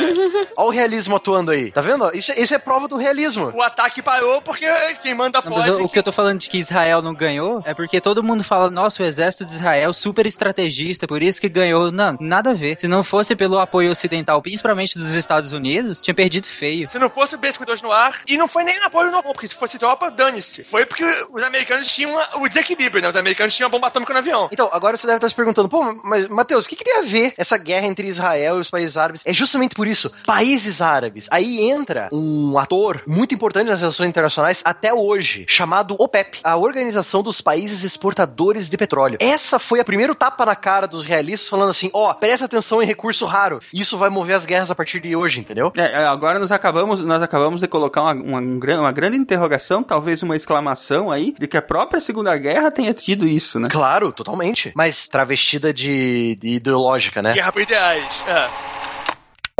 A partir de 1953, quando a Petrobras foi criada, aconteceu o primeiro momento em que o Estado monopolizava o petróleo. Apesar do investimento, nós ainda precisávamos comprar o óleo de outros países. Em um segundo instante, já na década de 1990, outras empresas, além da Petrobras, puderam explorar o recurso natural. Em 2006, segundo a Agência Nacional do Petróleo, o país se tornou autossuficiente. Um ano depois, era anunciada a descoberta do campo de Tupi, uma super reserva de petróleo na costa brasileira que marcou uma nova etapa do setor energético do país. Ainda em 2007, o pré-sal, uma região localizada em alta profundidade e que demandaria um grande investimento, se tornou assunto popular. Quando a extração saísse do papel, os retornos financeiros seriam de bilhões de reais. Uma reviravolta marcou o período entre 2010 e 2013. políticos de estados produtores e não produtores debateram sobre para quem deveria ir os royalties do petróleo, inclusive do pré-sal, ainda um projeto incipiente. No meio de diversos interesses, pensava-se em destinar 75% do que fosse arrecadado com pré-sal para o desenvolvimento da educação brasileira. Em 2014, a curva de otimismo e planos ganhou traços decadentes. O preço do barril do petróleo despencou no mundo inteiro, encarecendo a produção e dificultando a continuidade de projetos caros, entre eles o próprio pré-sal. Envolvida em escândalos de corrupção, a Petrobras sentiu os impactos dessa nova realidade. Investimentos foram cortados, influindo no cotidiano de cidades e estados que viviam do dinheiro do setor petrolífero. O estado do Rio de Janeiro espera perder 30% do PIB em 2015, o que significa 100 bilhões de reais a menos na conta. A OPEP é basicamente, traduzindo a sigla, é a Organização dos Países Exportadores de Petróleo. São grandes países que, como o nome já fala, exportam petróleo, que se uniram basicamente. É, é um grande cartel, né? É um grande cartel mundial. Um cartel de países, é. É a definição de livro do cartel, né? é, exatamente. Produtores se unem pra, pra manter o preço, é a definição do livro. Agora aqui entra forte a minha opinião, que é bem ideológica sobre isso aí. Você veja bem, países que não têm outro recurso natural que não o petróleo, tá? E para mim, para a população desses países, esse recurso mineral, ele é mais uma desgraça do que uma benção. Porque você pega Oriente Médio, Arábia Saudita, Emiratos Árabes, Irã, Iraque, Kuwait e Catar, os principais é, da OPEP. Tudo ditadura, é, com fundamentalistas. Ditadura ou monarquias teológicas, né? Que usam o recurso mineral para manter as, a, os, as famílias poderosas no poder e não revertem absolutamente praticamente nada em termos de liberdade e, e benefícios para sua própria população. Você pega países Angola, Argélia, Líbia e Nigéria da África, outra desgraça e, e uma população que vive na miséria e o que se sobressai ali é praticamente apenas aqueles líderes tribais. São o clássico amigo do rei. Não é rei porque não é um presidente, mas na prática eh, dá no mesmo. É, é a mesma coisa, exatamente. E você pega países da América do Sul que fazem parte da OPEP, Equador e Venezuela, a gente não precisa falar nada sobre a Venezuela, né?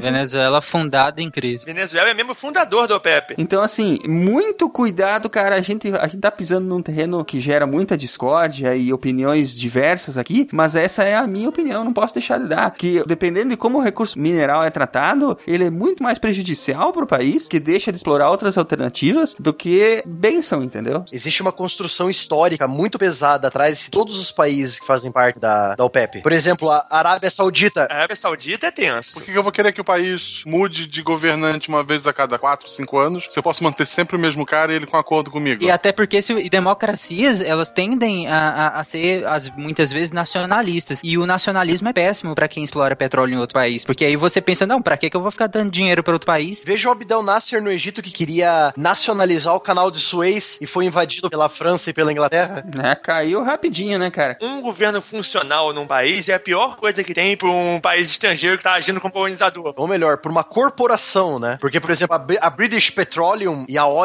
Standard dos Estados Unidos sempre se meteram no bedelho na, na, na Arábia. A British Petroleum e a Standard Oil, elas são corporações barra governo americano. Elas são corporações. Hoje a, a ExxonMobil e a Chevron, né? É, todas as ações que elas tomam são garantidas pelo governo americano. É tipo, não tem a ver com o assunto, mas tem, que- é tipo como, que, como é a United Fruit Company na, na América Central. É uma empresa de plantar bananas, mas quando os interesses deles não eram garantidos, a- até Marine americano foi colocado para garantir os interesses deles. Ah, O exército americano, aliás, exército de qualquer país que tenha um exército gigante, eles garantem a soberania do país. Mas segundo é pra garantir os negócios do país. O exército existe para garantir o poder dos poderosos sempre. Exatamente. Tá, estamos ligando já os pontos, né? OPEP, Guerra do Yom Kippur, tá, beleza. Então, o que que foi isso? A OPEP chegou, principalmente os países árabes que detestam Israel, chegaram e falaram assim: ah, é? O Ocidente tá ajudando Israel? Tudo bem, vamos parar de vender petróleo pra eles. Vamos parar de vender, vamos ver o que acontece. Vamos fechar nossas torneirinhas aqui. Os poços são nossos. Não, e o interessante que são países que não necessariamente são aliados, são países que podem, muitas vezes têm ideologias religiosas totalmente contrárias. Normalmente não são aliados porque o Oci- o Ocidente trata a bem de, de- o famoso dividir para conquistar, né? Exatamente. Mas eles se aliaram nisso.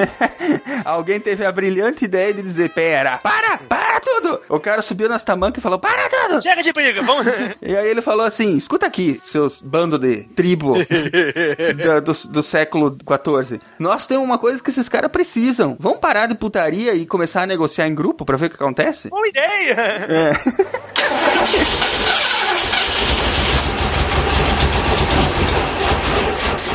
Aí, é, isso deu uma crise no combustível nos Estados Unidos tão grande que nunca tinha se visto isso antes. Fazia fila em postos de abastecimento nos Estados Unidos, cara, coisa que os, os americanos nunca tinham visto. E sabe que carro americano é projetado pra consumir gasolina que nem um maluco, né? Tanto que até hoje os carros produzidos nos Estados Unidos não têm tecnologia pra ser econômicos. Chevrolet, Ford. Já melhorou um pouco, mas ainda assim. O carro econômico, ele necessariamente não pode ser um carro muito potente. E o americano não admite que o carro não seja potente. Ele não vai usar aquela potência porra nenhuma. Mas ele não admite que o carro dele não tenha 8 mil cavalos e, e faça 60 mil quilômetros por hora. Pois é. O motor V- V8 e faça barulho bem alto.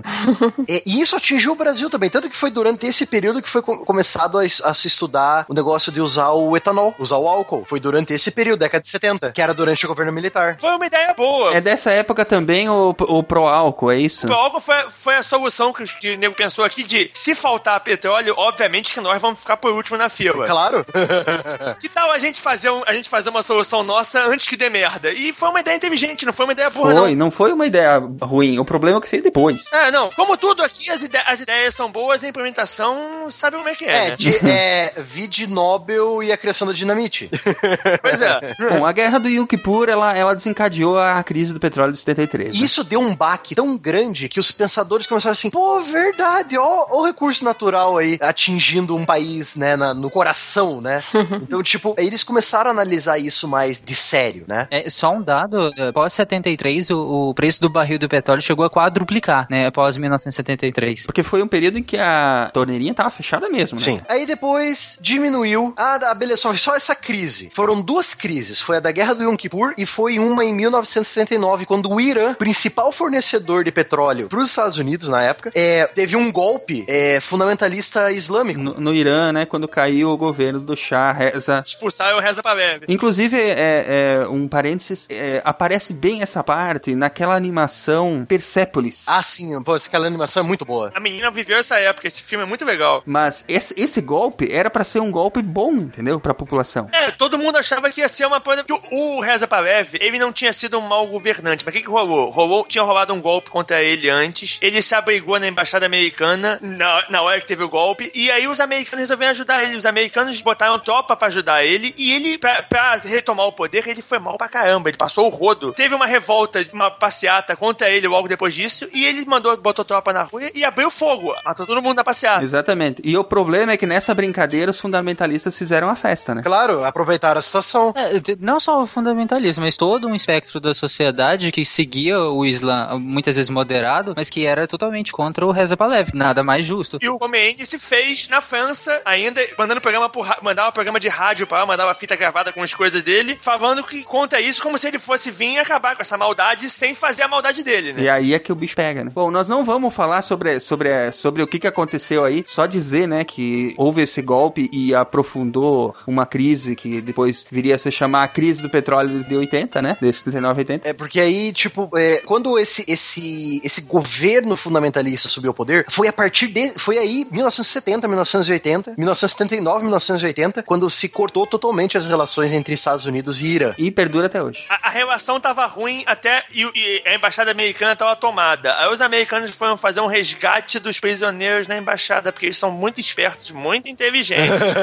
Aí, obviamente, que deu merda pra caramba, e os caras que já estavam putos com eles ficaram mais putos ainda e cortaram totalmente as relações. É, isso é retratado no filme Argo, do Ben Affleck. Argo, bem lembrado, bem lembrado. Eles resga- resgataram com uma pseudo-história que iam fazer um filme, não é isso? É, pois é, eles foram com- fazer um filme, foram resgatar os caras e deu, deu tudo errado. Você olha o planejamento dos caras e fala, meu Deus, quem planejou isso? Óbvio que não podia dar certo. No filme parece até bonitinho. Parece um roteiro de Homeland. Não, cara, você vendo historicamente como é que foi a parada foi planejada, você fala, meu Deus, por quê?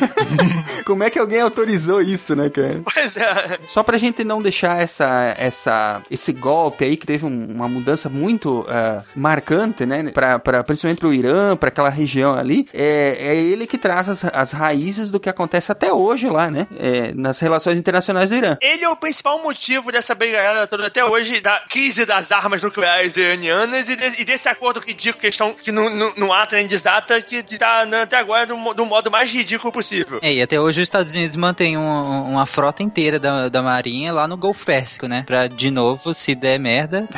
Sobe o B-52 aí em Blue Hand.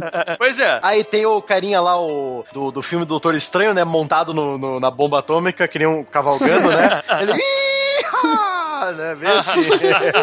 Só para os ouvintes terem esses dois eventos que nós falamos agora, o quanto isso é importante para a geopolítica atual, relacionado ou não com, com o petróleo. Por exemplo, logo depois a gente tem a invasão do Kuwait pelo, pelo Iraque, que vai desenrolar todo a- o conflito, a invasão dos Estados Unidos posteriormente. Então, assim, toda a merda do Oriente Médio, praticamente de lá até aqui, tem influência disso. A guerra Irã e Iraque, que foi bancada pelos americanos pro lado do Saddam pra ferrar o Irã. A aproximação dos Estados Unidos à Arábia Saudita, que financia o terrorismo também no Oriente Médio, é por causa do petróleo também, porque ela é a maior produtora de petróleo do mundo, né? E agora, com o Irã fora da parada, os Estados Unidos têm que conseguir petróleo de algum lugar. Ah, Arábia Saudita. E aí, não importa quem que a Arábia Saudita financia. Não importa o que a Arábia Saudita faz e como ela faz.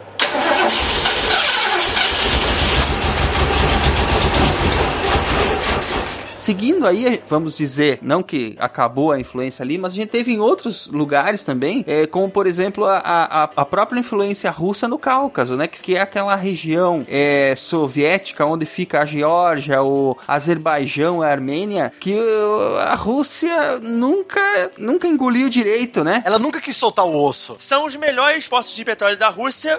São o motivo que, o motivo que Hitler, que Hitler invadiu, quebrou o pacto e invadiu a União Soviética. Porque ele não gostava de Stalin, mas isso não ia fazer ele invadir. Ele invadiu a União Soviética porque ele precisava de óleo e os russos tinham. E olha só como a gente agora já volta de novo lá para a Segunda Guerra e, e lembra que, apesar de todo o envelope idealista que teve a Segunda Guerra, né? A gente sempre tá falando de recursos. Hitler perdeu a Segunda Guerra porque não tinha recursos. É uma coisa tão natural pros estudiosos das RI hoje, mas que foi muito pouco trabalhado ainda. A gente começou a ver recurso como principal objetivo de guerra só a partir dos anos 2000, final dos anos 1990, começo dos anos 2000. É a revisão histórica que sempre tem que ir acontecendo, né? Hitler só invadiu a. Ele não gostava dos comunistas, ele não gostava do Stalin, o Stalin também não gostava dele. Mas o principal motivo deles terem invadido a Rússia foi porque eles tinham feito cálculos que eles precisavam de mais tantos é, barris de petróleo que eles não iam conseguir fabricar. Então tinha que vir de algum lugar. E aí vamos pra Rússia. Só eles escolheram a época do ano errado.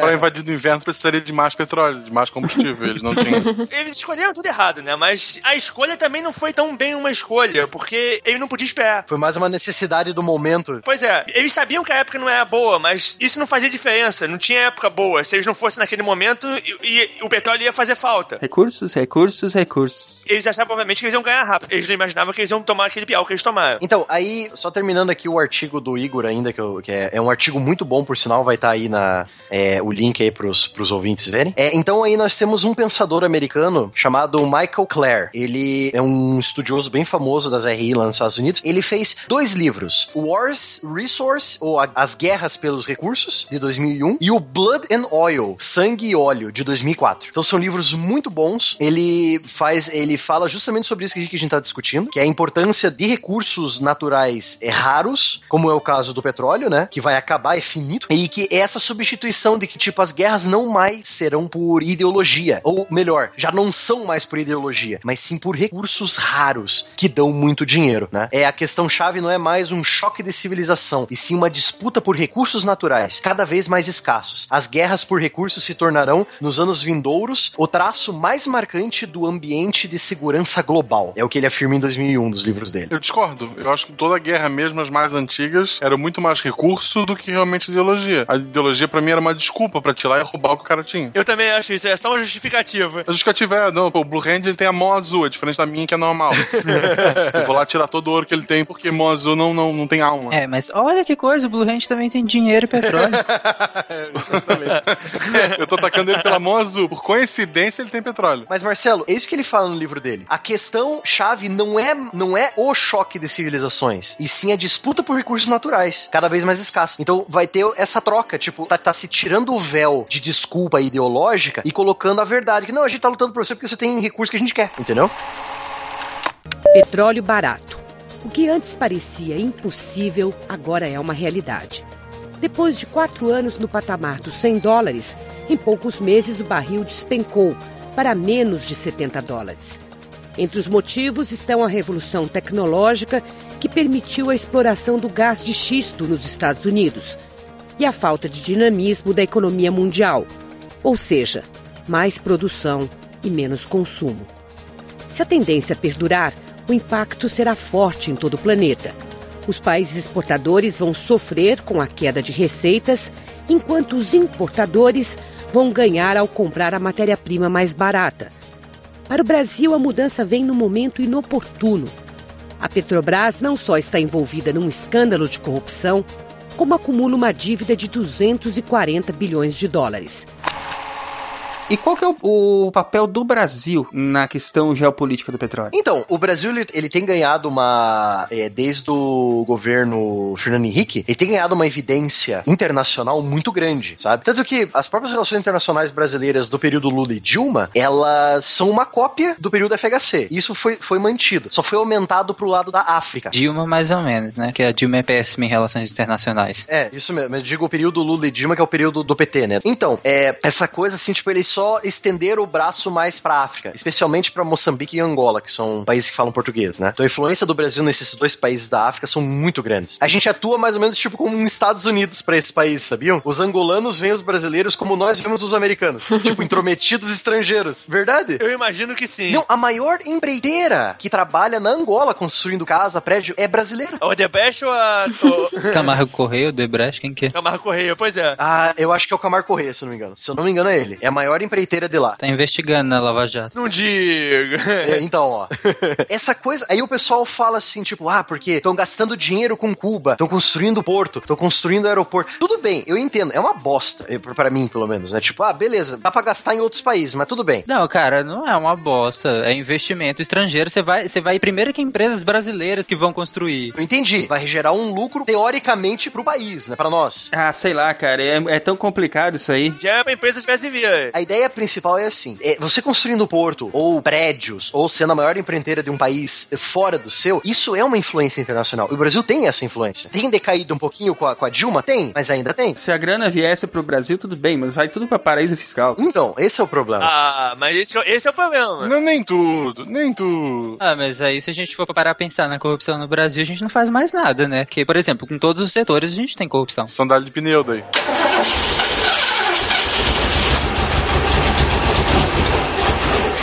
Aí sobre o petróleo e sobre economia, o Brasil ele, ele é um dos membros fundadores do, de um grupo econômico chamado BRICS, que é Brasil, Rússia, Índia, China e África do Sul, né? South Africa em inglês. Então, esse pessoal são países emergentes, são países que estão se desenvolvendo muito. Rússia e Brasil, por sinal, eles têm uma socioeconomia muito parecida um com os outros. Lógico, Rússia tem recursos que o Brasil não tem. Tipo, por exemplo, a Rússia ainda tem domínio sobre os oleodutos lá de Baku, da Geórgia, da Armênia. E ela é a segunda maior produtora de petróleo do mundo, né? O Brasil é, é o que? Décimo segundo. Eles ainda tem bastante petróleo ainda. Mas já com, com o nosso pré-sal, já começa a crescer mais a importância, entendeu? Então, cada vez que você consegue um produto raro em seu país, eu vejo como uma espada de dois gumes, cara. É uma coisa boa, mas pode arcar algumas consequências difíceis no futuro. Até porque todo mundo quer, né? Mas aí, no futuro, é difícil, né, adivinhar o... Só pra ilustrar, por exemplo, a introdução do Brasil entre esses maiores produtores, já que a gente tá tão longe, a Estrela tinha falado lá da capacidade que o pré-sal teria, lá no início do programa, a previsão que o governo trabalha é mais ou menos que tem uns 50 bilhões de barris, que é uma previsão que é considerada pelos especialistas como moderada. A previsão otimista, que é, provavelmente tenha, mas é muito otimista, é de 200 bilhões de barris de petróleo. Com essa capacidade, a gente, nós estaríamos mais ou menos como o terceiro maior produtor de petróleo do mundo. Então, assim, é uma posição muito importante e muito difícil de se administrar. Pois é, imagina o volume de dinheiro que isso significa. Imagina a importância que isso significa também. Importância geopolítica que o Brasil não tem. Então, exato, importância geopolítica. Por que, que você acha que, ah, porque aí agora estão reclamando, ah, porque o Brasil tá enviando tropas como missão de paz da ONU há décadas lá pro Haiti, pro Timor-Leste, mas é só gasto de dinheiro? Não, cara, você tem que entender que não é um gasto de dinheiro, é um investimento na geopolítica. A gente tem que ter uma pensativa internacional, senão a gente tá ferrado. E sabe por quê, Blue Hand? Porque o Brasil ainda quer aquela ansiosa cadeira no Conselho de Segurança da ONU. Que já deveria ter vindo há muito tempo, né? Tá demorando. O pessoal aqui pensa que a cadeira do Conselho substitui substituir a bomba que nós não temos.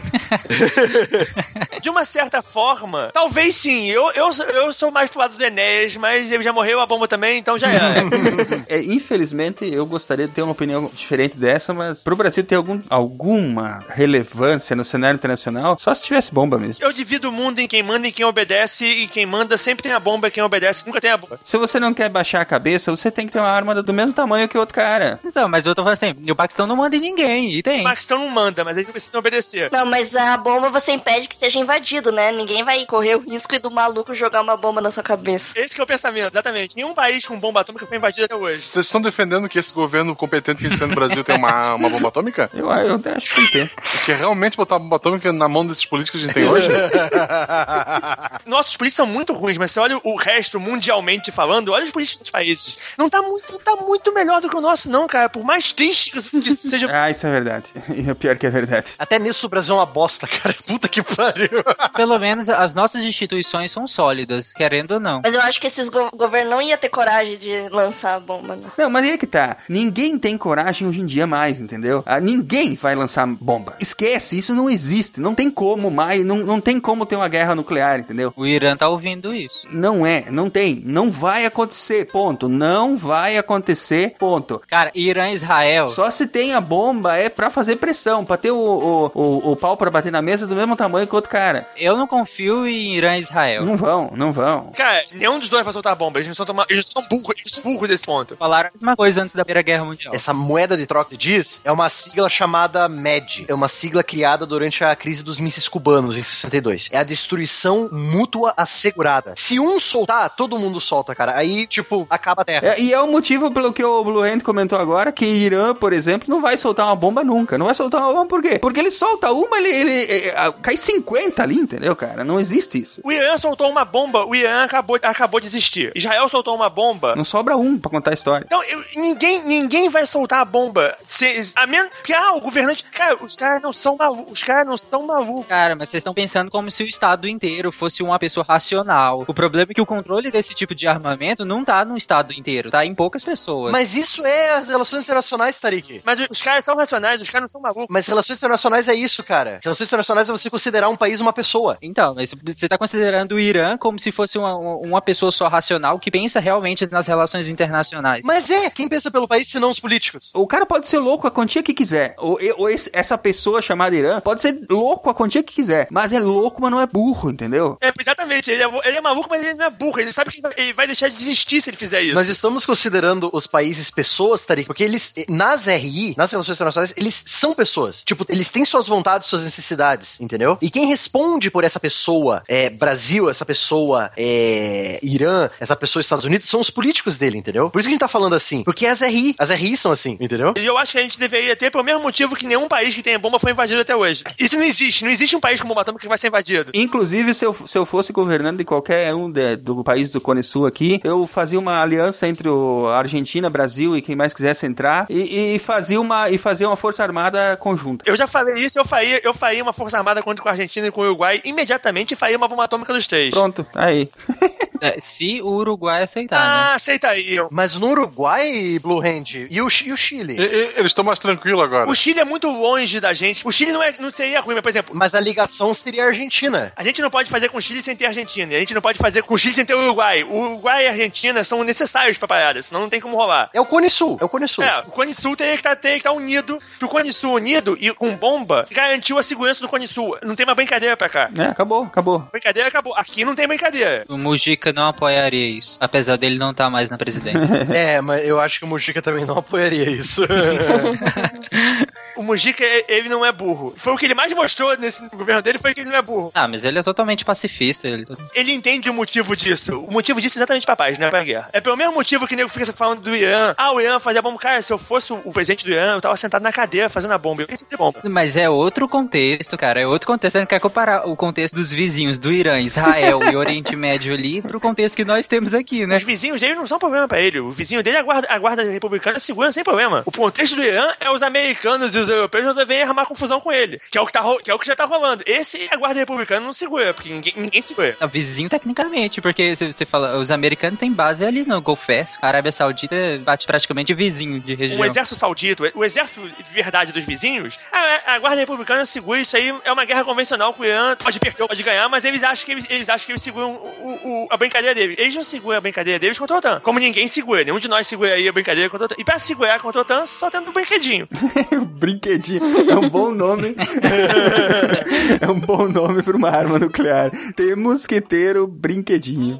O anãozinho de tamanca lá, o Kim Jong-un, todo mundo fala, todo mundo fala, mas ninguém invade. Por quê? Porque vale, vale a pena pagar pra ver se, se a bomba dele funciona, o que, que vai acontecer. que- Não vale. Aí outra que ali deve ter eh, o país mais fechado do mundo, mas eh, os caras sabem o que rola lá dentro. Não é fechado, cara. Vocês não assistiram a entrevista ainda, não? E- Eles, eles não querem pagar pra ver, não, inter- não interessa. Se o, Ian fizer a bomba, e se eu fosse o Caio, eu estaria lá fazendo a bomba, você tá na cadeira fazendo, a hora que o Ian tiver a bomba, o, o, as coisas mudam de figura. Para de ser dessa história de Estado, estado terrorista pra. "Ô, é um Estado que não é muito nosso amigo, mas que a gente pode conversar. Vem cá, meu amigo, vamos conversar. Porque o, o negócio muda de figura. Toma uma cadeira. É, toma uma cadeira aqui na ONU, vamos sentar aqui com a gente.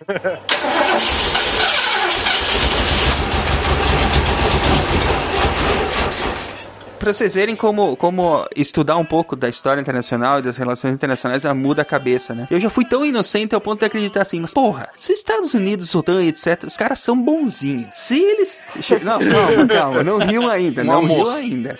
Os caras É, são é. bonzinhos. E tem todos esses terroristas espalhados aí pelo mundo que só querem matar gente, matar inocente. Por que, que eles não vão lá e acabam com esses caras? Entendeu?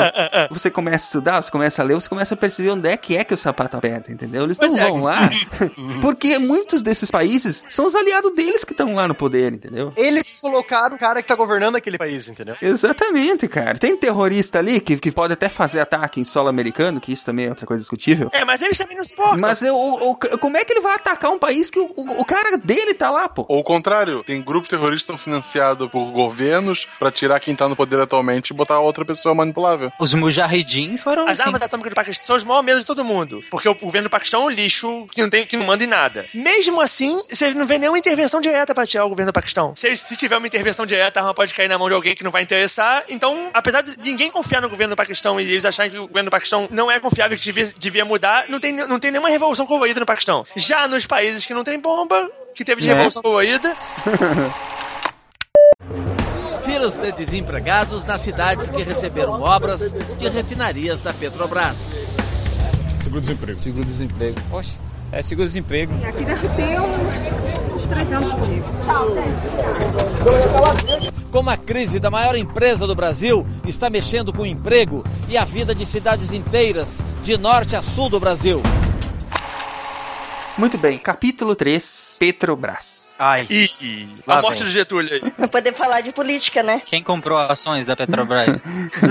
e hoje nós vamos tirar o véu da Petrobras. Se eu tivesse dinheiro, eu tinha comprado muita ação da Petrobras agora que caiu. Olha. Todo o dinheiro arrecadado com esse cash vai ser reinvestido em ações da Petrobras, gente. Pô, as ações estão crescendo que nem um, um foguete, cara. Aliás, qualquer investidor esperto, quando estourou o escândalo e a ação da Petrobras estava valendo, acho que era menos de 10 reais. Tava 8, 9 reais. Estavam dando os papéis, estavam dando. Qualquer investidor esperto, assim, vírgula, porque se, se caiu é porque muita gente vendeu, né? A ação da Petrobras estava dando no caminho. Qualquer investidor esperto, o cara tinha colocado todo o dinheiro que o cara tinha. Ma- Mas, Silmar, tu pensa, se caiu, é porque muita gente vendeu, né? Então, assim, o cara tava lá investindo e resolveu vender. Por quê? Que a massa é burra. Não, mas aí é que tá. A massa é burra, eu concordo. A massa é burra, o investidor individual é inteligente. Não, eu sei, é isso que eu tô falando. Então, assim, não basta ser investidor. É, mas aí é que tá. Eu, eu devia ter vendido carro, apartamento, tudo que tivesse e comprado na Petrobras. Fazer o que o senhor K falou aquela vez. É o meu problema, como eu não tenho dinheiro pra investir, eu só fiquei olhando e falando, ah, se eu tivesse dinheiro. Exatamente. Mas vamos adiante. É, Tarik quer falar um pouquinho pra nós sobre o histórico da Petrobras, bem rapidamente. Se o pessoal for linchar depois, que seja o Tarik, porque a estrela ela edita, ela é mais importante. Isso, o Tarik tá mais longe, inclusive ele tem poder pra sair do país. Obrigado, Marcelo. Eu também gosto de você. Ninguém sabe onde Anápolis fica, né? né? Nossa, estrela. Olha aí. Obrigado. Ó, cuidado que se for amansar o avião pra te pegar, já é pertinho, hein? Nossa agroindústria é melhor que a de vocês aí, viu? Mas enfim. Pô, Anápolis é a base que protege a capital. Aham, exatamente. São as únicas duas bases aéreas que decolam, é do Galeão aqui e de Anápolis, pra conter, conter a invasão. Fica com a gente.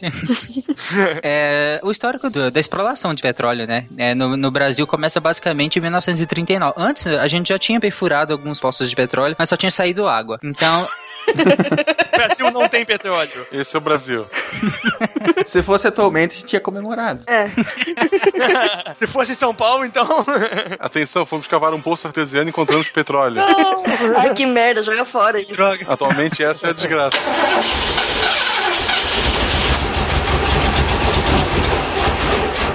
É, a partir de 1939, é, a gente fura o primeiro poço né, de petróleo na Bahia. Até então, a gente ainda não tinha essa visão do, do petróleo como essa importância, tanto geopolítica quanto o petróleo como é, é, fator energético primordial para nossa indústria. A gente ainda não tinha essa visão. A gente não. Quem furou foi a Standard Oil, não foi? Ah, esse primeiro? É. Não, eu acho que ainda não. Eu acho que esse de 39 não, mas o que veio depois sim. É, e tudo empresa gringa, não é empresa No fim nacional. da né? República Velha, eles, eles abrem. A partir de 1930, né, que é o fim ali da República Velha, a gente estatiza, a gente nacionaliza vários recursos naturais, que depois, lá, lá em- no Getúlio Vargas, eh, vai mudar isso. Não, não, não, mas peraí, peraí, Tariq. O Getúlio Vargas já fez isso. Ele é o Estado Novo. Então. Getúlio estatizou tudo. É que você falou, depois a Petrobras, que a gente conhece, vai surgir em 53 com o Getúlio também. Aham, mas aí já, já no outro governo do Getúlio. É, só pra lembrar. Isso, no outro governo do Getúlio. Ditador antes e depois como presidente eleito. Você vê que ele É. não foi tão ruim assim. É, ne- nessa época que eu ainda tô falando, é que surge um embrião de três estatais brasileiros que são grandes, que é o Conselho Nacional de Petróleo, a Companhia Siderúrgica Nacional e a mineradora Vale do Rio Doce, né? Que tudo com foi- dinheiro vindo dos Estados Unidos da Segunda Guerra. Tudo com dinheiro americano. É, tudo com dinheiro americano. Que depois vai financiar o golpe militar. E a siderúrgica é uma siderúrgica americana, ela foi desmontada. Ela é é realmente uma siderúrgica americana. Mas foi uma troca é, já no contexto da Segunda Guerra, né? Pela ajuda brasileira pra Segunda Guerra, né? Foi, foi uma troca justa. Nós liberamos uma base em Natal que sem ela não tinha tido vitória no Atlântico. Botamos nossa, gente nossa pra morrer na- na Itália e ganhamos a siderúrgica. É, navio nosso patrulhou aquela área do Mediterrâneo ali também. Nós garantimos a cobertura aérea pro Atlântico. De Natal, eles decoravam com, com Catarina pra fazer pra, pra caçar submarino. Se não tivesse a base aqui, não tinha isso. Esse período aí, ele também dá um estudo bom, porque teve toda aquela questão da perseguição aos imigrantes aqui, né? Foi bem complicado, assim, bem vergonhoso, assim. Falando a grosso modo, a nossa entrada na guerra foi um leilão. A gente ia ganhar uma, uma siderúrgica da, da ThyssenKrupp. É porque o Getúlio até ideologicamente não concordava, né? A gente ia ganhar uma siderúrgica da ThyssenKrupp. Só que uma outra siderúrgica alemã foi bombardeada numa- naquele ataque grande que teve no, no Vale do Reno. E como os alemães perderam a outra siderúrgica, eles falaram pra gente que eles não iam mais desmontar aquela nossa e mandar pra cá. Aí os americanos falaram que eles mandavam. E aí a gente ia todo lado dos americanos. né? Fechou. Basicamente foi assim que foi assim que foi combinado no- a, a portas fechadas pra que lado que a gente ia entrar na guerra. Aí é óbvio que depois rola propaganda pra fazer isso, isso ficar bonito e não parecer que a gente tava se vendendo pra, pra arrumar uma siderúrgica. Até porque a gente tava caindo pro outro lado já. É, estamos do lado dos mocinhos, né? O Brasil já tá ruim hoje. Imagina se a gente tivesse apoiado a Alemanha na Segunda Guerra. Se a gente estivesse do lado da Alemanha, a gente é uma potência hoje em dia. Imagina a grana do plano Marshall vindo pra cá. É, é isso que eu ia falar. Foi o que o Japão fez, né? A Alemanha é a Alemanha que a gente conhece hoje, o Japão é o Japão que a gente conhece hoje. É, por causa, é, é- é meio drástico falar isso. Porque eles perderam a guerra. Eles tiveram que construir o país tudo do zero, cara. Sim, sim. Foram reconstruídos, exatamente. É, mas aqui eles souberam reconstruir. O Japão principalmente investiu em educação, né? Assim, ele investiu em educação e tanto ele quanto a Alemanha investiram, tipo, deram mais direitos aos sindicatos dos trabalhadores para não iniciar uma revolução socialista dentro desse novo país capitalista, entendeu? Medo do comunismo. Se a gente tivesse ficado do lado da Alemanha, talvez a gente tivesse mais parecido com a África do que com a Europa. É, O que o Blue Hand tá falando é que a América, para os americanos, seria muito mais forte é, o foco no Brasil, né? A gente hoje podia ser o maior exportador de sandália de pneu. A gente nunca ia ver uma África. Se a gente viesse uma África, a gente ia correr o risco de ver socialista. O maior pesadelo dos americanos é um país comunista na América do Cone Sul. Então a África a gente nunca ia ver. Eles iam entubar a gente de dinheiro como eles fizeram com a Europa. Se isso ia ser bom ou ruim, aí não sei. Ah, igual fizeram na época da ditadura. Não, mas a ditadura foi menos. Se isso fosse bom ou ruim, dependeria dos políticos que se sobraram depois da guerra. Pois é, tudo ia depender do contexto pós-guerra. O chato é que, na verdade, o nosso melhor presidente foi o ditador que botou a gente na guerra e foi o que virou presidente depois, né? Então. Agora vem cá, a, a CSN, a Vale ainda existe hoje, né? A CSN ainda existe? CSN existe, foi privatizado privatizada. Ela pertence ao cara que é dono da Ambev, uma parte, mas eu acho que ele já vendeu também, já não sei mais como é que tava. E o Conselho Nacional do Petróleo virou uma agência reguladora? Virou a Agência Nacional do Petróleo, né? A ANP, é isso? A ANP, isso. A CSN foi privatizada e a Vale também. Todas duas. Vale do Rio Doce virou Vale, né? Na, na primeira rodada, aliás, das privatizações do governo FHC, primeiro. Né? Aqui no Rio foi uma briga linda, eu acompanhei a briga com as bombas de garrafa lacrimogênea por 40 minutos preso no edifício. Mesmo assim, privatizado do mesmo jeito, claro.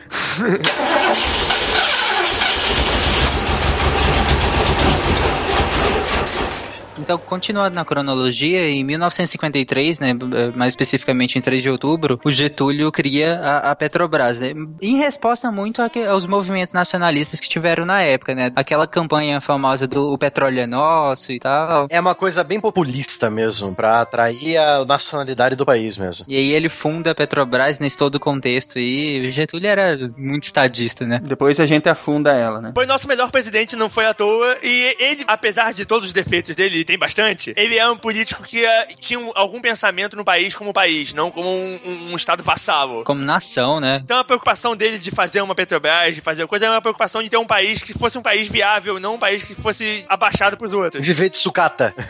Viver de commodity. O Getúlio foi um presidente que nunca deu um tiro no pé, né? que filho da mãe, cara. Apesar de que uh, o tiro no coração é discutível, mas tudo bem. O pijama tá lá, tem um buraco no pijama, tá assim, com sanguinho, foi no coração. Não, não desminta o pijama. Cara, morte de presidente no Brasil, quase todas são discutíveis. Acidente de carro, isso assim, enfim. Helicóptero. Helicóptero. em 1954, né, que é um ano depois, a Petrobras começa a operar, né, só um ano depois, um ano mais ou menos, alguns meses depois, ela produzia cerca de 2.600 barris de petróleo por dia, né, nessa época. E as primeiros patrimônios dela foram as refinarias em Mataripe, na Bahia, e de Cubatão, em São Paulo. E ela começa a negociar ações na Bolsa de Valores em 1956, três anos no caso depois. Isso para capitalizar a empresa, né? É, exatamente, para poder ter capital de giro para reinvestir, né? Petróleo é, é uma parada que requer uma quantidade absurda de dinheiro, então o Estado brasileiro de tudo não teria condição de... Não teria o cacife de manter, é. Então, em 1968, é a primeira descoberta de petróleo no mar, que é o campo de Guaricema, em Sergipe. Companhia de Comércio e Navegação Interóica também constrói a primeira plataforma de petróleo autoelevatória, né, fabricada no Brasil, é chamada de B1, e é perfurado também o primeiro poço submarino na Bacia de Campos, no Rio de Janeiro, né? 68, caramba, já conseguiam fazer isso. Em 71, já, também pouco tempo depois, eles já criam a, a BR, né, a distribuidora da Petrobras, que os postos da Petrobras no Brasil são administrados pela BR Distribuidora, né, Petrobras Distribuidora BR. A Petrobras prospecta, a BR distribui pros postos e aí os postos só podem comprar da BR. No final não ficou bem assim, tinha sempre Ipiranga e petróleo e depois teve as outras, mas a ideia original acho que era essa. O combustível que a gente consome no Brasil hoje todo é da Petrobras. Na verdade, ele é comprado e refinado aqui, né? Ou você compra o petróleo pra refinar aqui, ou você compra já direto. Todo o combustível que nós temos é explorado pela Petrobras. Não, mas aí que tá. Ele vem das refinarias da Petrobras, combustível. É, mas ele é comprado de outras empresas. Tem refinaria particular também. São poucas, mas tem. Tem refinaria da Shell, tem refinaria da, da Exxon, que a gente viu essa, né? Mas posso, por exemplo, ir num posto da Shell e abastecer combustível que foi produzido pela Petrobras? Provavelmente sim, mas ele passou pela Shell pra ela botar os aditivos dela e tal. Pelo refino da Shell. Eu achava, na minha santa inocência de não entender nada, que o combustível chegava no posto, saía da refinaria e ia pro posto, e os aditivos eram colocados no posto. Não, os aditivos são colocados na etapa de refino ainda. Eles adicionam a cachaçinha. Tem um aditivo que eles chamam, que eles botam no posto, mas chama benzina. Esse aí não é muito bom, não. muito bom. E, e, além da Petrobras Distribuidora, que é a BR, que nós estávamos falando, é, foi criada também a Braspetro, que era responsável justamente por buscar petróleo em outros países, né? É, política expansionista da Petrobras. Essa também provavelmente já foi privatizada há bastante tempo, né? Ou desmanchada. Ou fez uma fusão com a Petrobras. É, a Petrobras faz isso hoje em dia. Né? Provavelmente fundiu. Eu acho que a Petrobras comeu ela. Porque a Petrobras tem uh, operações fora do Brasil. Pois é, eu acho que a Petrobras absorveu a, a Braspetro. Inclusive, a Braspetro foi responsável por descobrir, né, uma das maiores reservas de petróleo do mundo, que é no Iraque, né? Foi uh, a responsabilidade da Braspetro. Eles são muito criativos para nome, né? Petrobras e Braspetro. quem escolheu isso foi um filho de dois anos de algum deputado que deve ter escolhido os nomes, Não é né? igual a operação da Polícia Federal. Teve uma operação aqui no Paraná chamada Operação Voldemort. Puta que pariu. É sério isso, cara? Você tá falando sério? É, é sério, porque o cara, ele não podia ser nomeado. Aí inventaram a Operação Voldemort. Juro, cara. Juro pra você, não é mentira. Caramba, ca- não, essa parabéns, cara. Essa tá de parabéns. Deve ter um cara específico pra inventar esses nomes, né? O cargo do cara é inventar nome de operação. Não, pior que tem. Já teve uma entrevista com um cara, um delegado da Polícia Federal, que ele fala que ele, ele é um dos grandes responsáveis por inventar os nomes dessas operações. Eu não lembro qual que é o nome dele agora. Ele deve ser aquele cara que tá assim, tipo, lá vai ter uma operação, ele já se mete na frente. Não, não, não, eu escolho o nome, eu escolho o nome. É, ele vai lá, nos, deve ser super culto, né? Pra também lembrar dessas referências todas. Nós precisamos de um nome. É a fase mais importante da operação.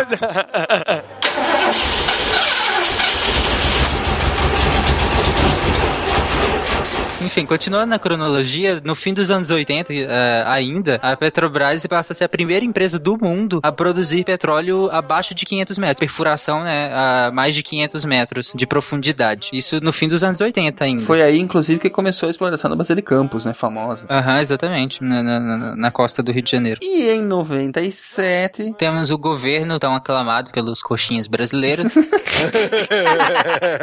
Fala assim do santo. Olha que ele já foi canonizado.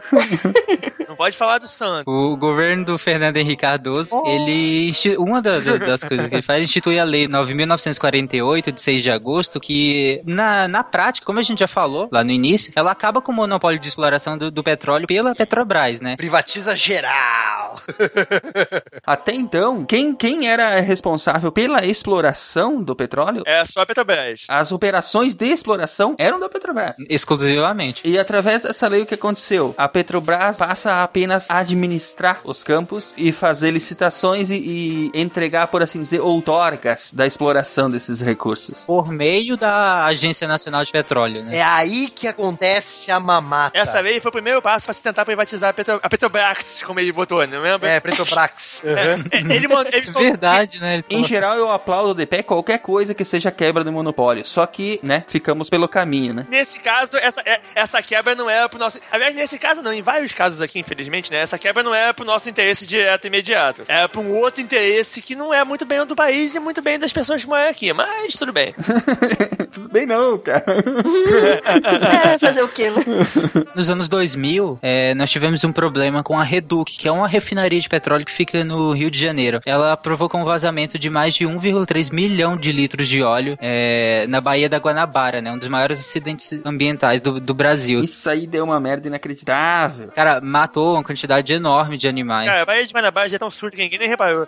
eu não me lembro bem do acidente, mas como eu tava brincando aqui, a Baía de Guanabara é uma, uma nojeira inacreditável, grande parte por culpa da Petrobras. Então, apesar de ter matado muita coisa, ter destruído muita coisa, na prática mesmo, nada se alterou na Bahia. Já era uma Bahia morta. A Bahia já era um poço de petróleo nojento antes. E o tratamento depois da parada foi o de sempre. Apareceu na mídia, eles fingiram que estavam fazendo alguma coisa e depois fica tudo por isso mesmo. Caramba. É, Joga uns detergentes lá. Jogaram um detergentezinho, botaram uma boiazinha, dá uma bombeadinha naquela nojeira da superfície pra parecer que estão tirando petróleo e o que afundou, afundou. É assim que eu arrumo minha casa. dados de busca e apreensão de documentos.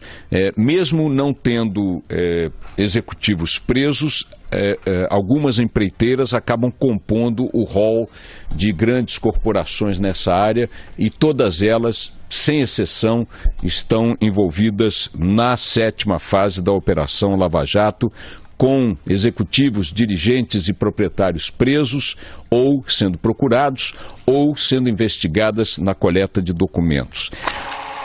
Em 2000 também aconteceu um negócio, um, um negócio que vai ter muita influência depois no que vai acontecer com a Petrobras, porque as, as ações da Petrobras começam a ser negociadas na bolsa de Nova York. E isso dá poder para justiça americana investigar a Petrobras. Isso já foi um caso pensado pra tentar privatizar a Petrobras e pra dar poder a quem interessa, a quem manda, né? Quem manda, né? Voltamos ao realismo. Sim, gente, sim, sim. Nós, nós estamos dando um choque de realidade em vocês, mas é isso aí. A gente, o Brasil não tem muita autonomia economia nesse- nesses casos aí, não. Graças ao nosso santo padroeiro, né? Na verdade, a Nova Roma mantém os seus, os seus países aliados bem próximos, né? Os não aliados mais próximos ainda e nós estamos na parte dos não aliados. Pois é, em, em 2000, né, quando as ações, ab- eh, a Petrobras abre o, o capital na Bolsa de, de Nova York, como a gente já falou, ela fica submetida à lei que chama SOX, que é uma lei de fiscalização das entidades americanas, é tipo, abertura total. Você precisa abrir sua empresa totalmente, ser totalmente transparente com as suas finanças para esses órgãos reguladores americanos, para que eles fiscalizem a sua empresa. Essa lei SOX, ela surgiu daquele escândalo da Enron, quando o nego descobriu que a Enron vendia o que ela não tinha e recebia esse dinheiro que desaparecia, ela pagava as dívidas dela com dinheiro que não existia. Uma empresa de consultoria famosa que começava com A, acabou e mudou de nome para uma que começa com C, porque ela que assinava a auditoria da, da Enron e a auditoria da Enron é toda falsa, o balancete da Enron é tudo falso. Por conta disso, se fez essa lei Sarbanes-Oxley que obriga, botou várias obrigações de abertura de informações para evitar uma nova Enron. E quando a Petrobras entrou para lá, a Petrobras foi obrigada a seguir a mesma lei e prestar uma, uma conta maior de dados que antigamente não se fazia e que aqui no Brasil não é necessário. É, por isso não confie nessas agências de classificação de risco, não confie totalmente, porque ela é muito, muito mais política às vezes do que técnica. Completamente política. A classificação de risco é, é completamente política. A agência de risco é um, é um modo novo de Nova Roma de controlar as províncias rebeldes. Exatamente. Olha que eu te tiro uma estrelinha, hein? É, em 2006, já no governo Lula, é, ele anuncia que o Brasil entra na, na sua autossuficiência na produção de petróleo. Mais um golpe populista, na verdade. Só que é muito interessante essa autossuficiência, porque assim, eles contaram só assim, a gente explora tanto e importa tanto. Só que a questão é que a gente explora pra petróleo bruto e a gente importa refinado. Então no- essa conta não pode ser feita assim. Então não é autossuficiência, porque a autossuficiência você espera que a partir dali Seja refinado no Brasil, né? Na verdade, a gente importa daí o petróleo que a gente precisa. a gente importa o, pe- o petróleo refinado ou, ou quase refinado e o que a gente explora é o petróleo bruto. Então não é autossuficiência nem de longe. Isso foi totalmente golpe de marketing. Para que pudesse existir uma autossuficiência, a gente teria que ter refinarias que pudessem processar o petróleo bruto. Pra citar o nosso tipo de petróleo bruto, várias das nossas refinarias não são nem pro nosso tipo de petróleo, são pro petróleo que a gente importa. Porque é o petróleo mais leve, né? O nosso petróleo que a gente importa é o mais pesado. Então a gente não tem a tecnologia suficiente pra refinar ele aqui. Então a gente exportava ele e importava o que a gente conseguia, ou exportava direto as matérias-primas já prontas. A ideia é fazer um golpe de marketing no momento pra ser usado pra campanha política, como sempre. Ah, sim, sempre. Claro, 2006. Isso foi bastante alardeado na época, mas o que ficou mesmo pro povão foi o. Foi o preço. A mão do Lula suja de petróleo, né? E o preço? Mas o preço sempre fica, o preço nunca cai. Se a gente olhar a- as tabelas, realmente, a partir de 2006, a gente cresce muito o nível de exportação e cai consideravelmente o nível de importação. Mas autossuficiência é muito forte e midiático. É essa palavra que ficou taxado e pra quem não entende do assunto, ah, o Brasil é autossuficiente, ótimo. Foi exclusivamente um golpe de marketing. Dá a sensação que a gente não precisa importar nada. E às vezes até que a gente consegue até exportar mais do que usa, né? E não. Ou pior, dá a noção que, ah, bom, então o preço da gasolina vai cair. que, que é o que importa, pô. Dá a noção que o preço da gasolina é caro, mas como é caro se a gente, se a gente produz tudo aqui? Tá caro porque eles querem. Dá aquela noção maluca que o preço da gasolina pode ser descolado da realidade mundial. Quando na prática não pode, porque a gente depende da realidade mundial, já que a gente importa, né? E é uma commodity que tem o mesmo valor no mundo todo, né? Pois é.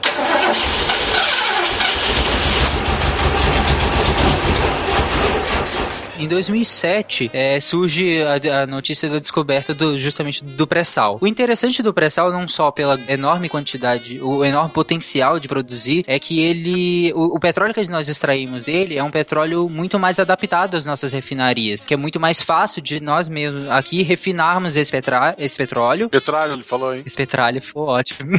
Petralho, petralho, petralho. É, petralha. Petralho. O pessoal falar com o Lula. Tarik, hein, gente? Oi? Não, tô só dizendo pro público quem tá puxando essas coisas. Ah, tá. Você que é petralha. aí. É, é. Uma mensagem subliminar É. no SciCash. É. Fomos comprados. Por gasolina. É, por gasolina. Nosso preço foi gasolina.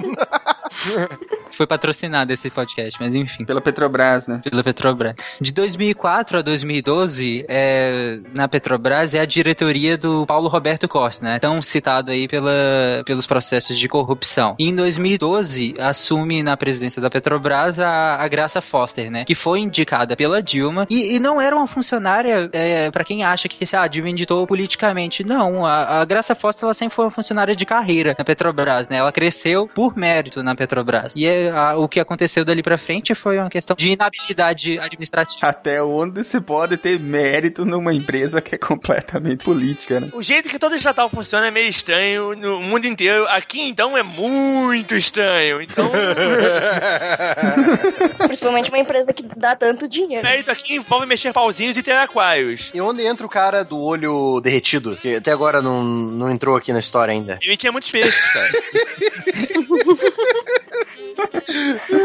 pensa na quantidade de dinheiro que a Petrobras move. Você imagina que essa parada é, é movida por políticos. Aí você pensa quanto de roubalheira de nojeira que tem lá dentro. Basicamente, o que tá acontecendo com a Petrobras, bem rápido, a gente só vai pincelar porque nada aconteceu ainda de fato. Basicamente, o que tá acontecendo é. Rezemos para que, né, aconteça de fato, né? Basicamente, o que está acontecendo, o núcleo grande de corrupção na Petrobras é que várias empresas é, estrangeiras estavam pagando muito dinheiro pela Petrobras para partidos políticos brasileiros, e aí inclui PT, PSDB, PMDB, todos esses grandes partidos brasileiros, e várias pessoas, várias empreiteiras. Não salva ninguém. Todo mundo conhece o Debrecht, André de Gutierrez, Camar Correia, Queiroz Galvão, todas essas empreiteiras que são, só pra vocês terem noção, todas as empreiteiras citadas nesse processo, elas são responsáveis por oito das dez obras mais importantes no Brasil. Ou seja, se essas empreiteiras forem realmente julgadas, a gente para o Brasil. Só pra vocês terem noção da- de como, de quão incrustado tá a corrupção da Petrobras no Brasil. Ah, eu prefiro o Brasil parado do que esgoto de dinheiro indo embora, né, cara? É o que já aconteceu, né? Porque algumas empreiteiras que estavam fazendo obras da Petrobras, elas pararam de. A Petrobras mesmo cortou esse link com elas. E a gente vê um monte de gente no, no Rio de Janeiro, no- lá no, em, em Pernambuco, tipo, sem emprego já, por causa que parou. Isso é passageiro. Daqui a pouco isso aí vai ser retomado por outras empresas e a mão de obra volta. Mas assim, o que tem que ser estancado é a corrupção, cara. É, e pra quem acha que o desvio na Petrobras, ou a corrupção na Petrobras é uma coisa do governo Dilma ou do governo PT, investigações eh, da Petrobras acontecem desde o do regime militar, que acabou há mais de 30 anos no Brasil. E a Operação Lava Jato, que tá investigando a Petrobras agora, ela traz indícios de corrupção desde 1997. Ou seja, passa pelo governo do FHC, passa pelo Lula e passa pela Dilma. Então culpar um partido só por isso tudo é muita ingenuidade. Muita infantilidade, pra falar a verdade. Onde tem política e dinheiro, é pouco você colocar dois olhos bem abertos em cima. Como já dizia Rousseau, o poder corrompe. Se fala de roubalheira na Petrobras, desde a fundação da Petrobras.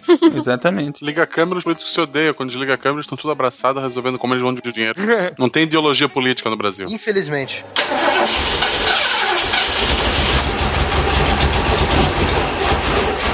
Eu acho que assim que a, a, gente falou sobre o recurso natural finito chamado petróleo, que há muito tempo nós conseguimos pelo menos definir isso, é, movem guerras, ambições, corporações ao redor do mundo, né? Política, não política, terrorismo, países, né? E que a gente vê que no Brasil existe esse recurso e que ele está sendo explorado muitas vezes não da forma que deveria e o retorno desse tipo de recurso, de, dos recursos financeiros que a gente poderia estar investindo no nosso país, ou pelo menos tendo algum tipo de retorno para o bem-estar geral da, da população. Como sempre, não vem como devia. Não vem e muitas vezes ele é desviado não só para corporações malignas, controladoras ao redor do mundo, mas. Illuminatis!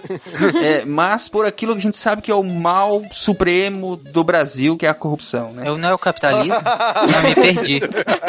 Camarada, tá mudando, tá dando discurso, camarada. A gente tem visto aí escândalos mil envolvendo a Petrobras nos últimos tempos nos noticiários. A gente não vai chegar a entrar em nenhum deles, apesar de poder listar muitos deles aqui, mas enfim, deixa quem precisa e quem tem mais ligação a essa área fazer as análises que se deve, né? Mas eu acho que enquanto veículo de comunicação, a, a mensagem que a gente deveria deixar é que os brasileiros deveriam ter mais cuidado com as coisas que acontecem no país e que é, a gente deveria estar prestando mais atenção a elas. Como é que a política se envolve em administração de recurso público? Como é que a transparência deveria acontecer de forma mais enérgica, né? E lembrando que se a gente tá olhando para o outro lado, é mais um motivo para a corrupção poder se entranhar, não só nessa empresa que é a Petrobras, como em tudo. A corrupção é inversamente proporcional à atenção que a gente dá à transparência pública, né? Quanto mais transparente o uso do dinheiro público, mais difícil é do cara meter a mão e botar o dinheiro no bolso dele. E a transparência ela só acontece na medida que a gente dá atenção e pede por ela e clama por ela, né?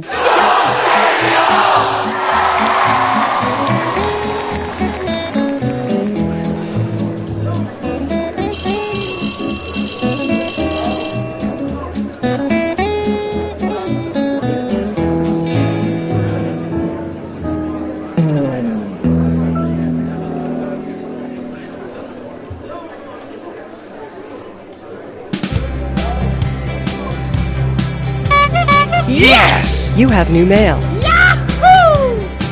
Acho que você não percebeu. Meu sorriso era sincero. Sou tão cínico às vezes. O tempo todo estou tentando. Muito bem, amigos do Pause, bem-vindos a. De... Não, pera, que, que que é isso? Tá Girl Power total aqui hoje? O que que aconteceu? Só tem mulher aqui, o que que é isso? Fernanda, É, é o início da nossa dominação, meu vocês querido. começaram o golpe já, é? Claro, estamos arquitetando, não é, Ju? É o motim feminino. Feminino. Jujuba, tudo bem contigo? Tudo bom. Tudo bem, Julie? Tudo bem. Sério? E essa vozinha aí de quem é? Quem é que está aí com essa vozinha? Tudo bem, Maria? Isso, isso aqui é o que? É, é conselho de classe? É reunião de paz? O que aconteceu? Sei lá o que. Então vamos fazer o seguinte: o poder é de vocês. Hoje eu vou deixar só vocês pra lerem os e-mails. Se virem aí, que eu vou sair fora, que senão as mulheres vão, vão me esculachar demais. Então eu estou indo embora. Depois, quem sabe, eu volto. Um abraço, gente. Até depois. Fiquem aí com as meninas pra lerem os e-mails. Tchau, Tchau, até mais. Então tá, meninas, agora a casa é nossa. Uhul. Vamos aprontar. É isso aí, pessoal. Pois é, tem uns e-mails aqui que ficaram sob nossa responsabilidade, um pessoal aí que entrou em contato, então- e a gente vai ler alguns aí que vieram, que chegaram ao longo da semana. A última sou eu, só pra ter disso.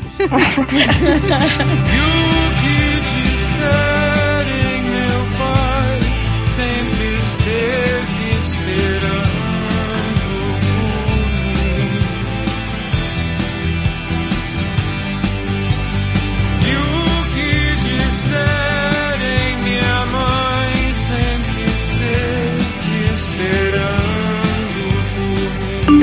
You have new mail.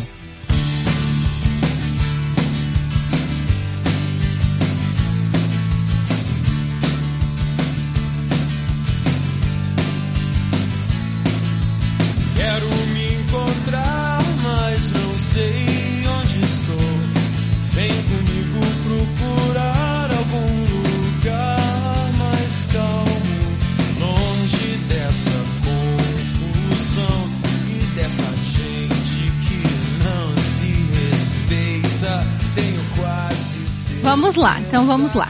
O primeiro e-mail vem de Ananindeu, Ananindeua, no Pará. É do Ja- James Silva, ele é designer gráfico e tem 26 anos. E ele começa o e-mail assim: Putz, grila, que programa pai d'égua, mano. Vocês arrasaram. Sou paraense da Gema, filho de pai pernambucano e mãe paraense. Os avós paternos são de eh, Caruaru, Pernambuco. Meus avós maternos são, são cearenses e, uma, e um é filho de Índia paraense. Tudo lá de cima. Tenho minha regionalidade muito arraigada na minha personalidade. Mesmo sendo um, um consumista voraz de cultura pop, seja americana, europeia, japonesa e até mesmo do sudeste do Brasil. Adorei a participação da linda Camila.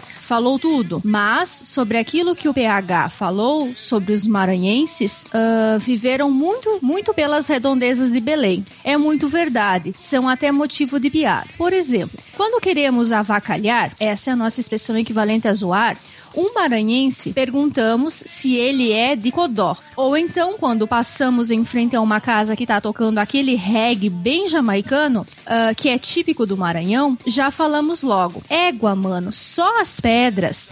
Esses daí devem ser maranhenses. Que expressões, hein? Mas sempre levando com muito bom humor, pois é um relacionamento muito interessante, já que essa mistura deu muitos frutos e muitas famílias misturadas entre os estados e outra. Só para concluir, pro PH, também que gosta de UFC, o Lioto Machida, orgulho do Pará e meu ídolo do karatê, que sou praticante, que é baiano, mas foi criado no Pará desde os quatro anos. É o cara que levo, é que levou o nosso sotaque de papa chibé para o mundo. Lembrando que chibé é uma mistura de farinha e água fria que comemos com camarão salgado e seco. Nossa, delícia, hein? Ah, maravilha, né? Bem Imaginei parecido- agora aqui. Ele fala com um paraense da gema, tanto em português quanto em inglês, o que acho demais. Fico cheio de orgulho. Desculpa o e-mail, longo demais, mas eu sou paraense e nós somos tagarelas mesmo. Mesmo. Mesmo? Mesmo, ele escreveu. Grande abraço e continuem fazendo esse belo trabalho. Vocês são foda pra caralho. Ops. Caramba!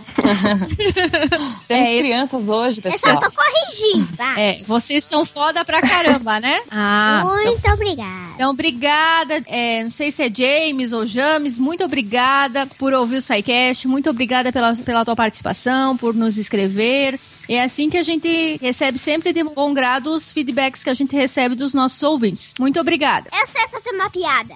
Hum, O que, que a formiga diz pra outra formiga? é mesmo. Não sei, a formiga não fala. O que, que ela falou, Maria? Não lembro. Ai, ai. Vamos parar da brincadeira e vamos continuar. Julie, agora é com você. Tem mais um aí pra você ler.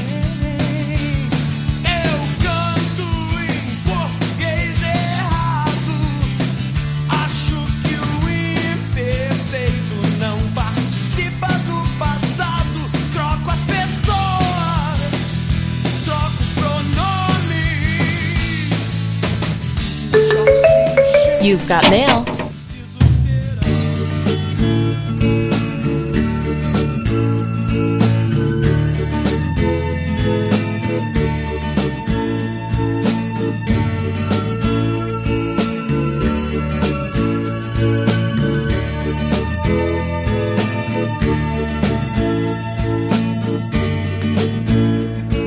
Mesmo sem te ver, acho até Só apareço por assim dizer. Quando convém aparecer quando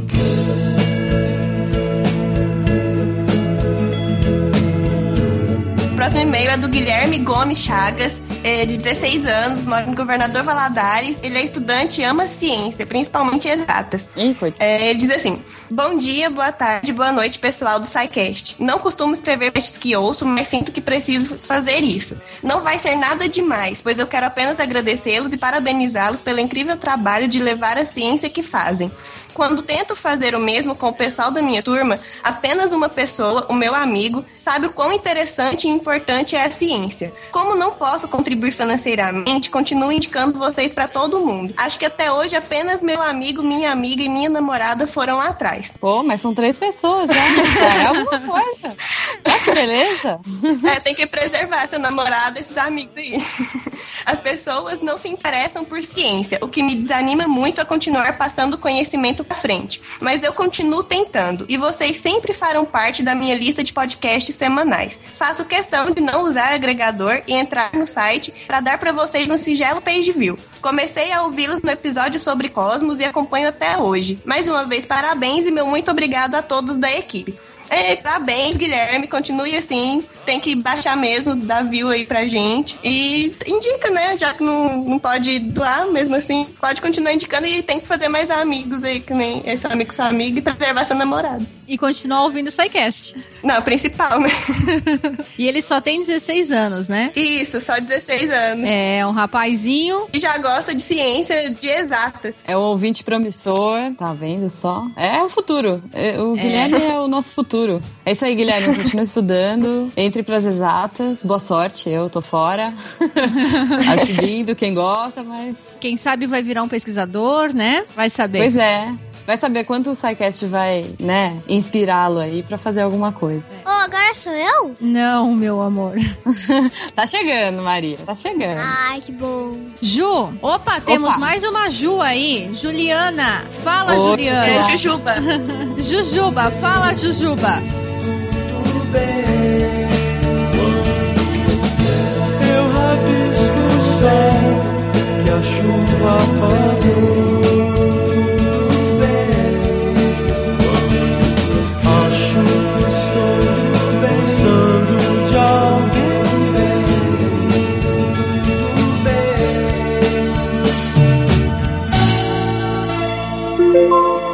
Got some mail.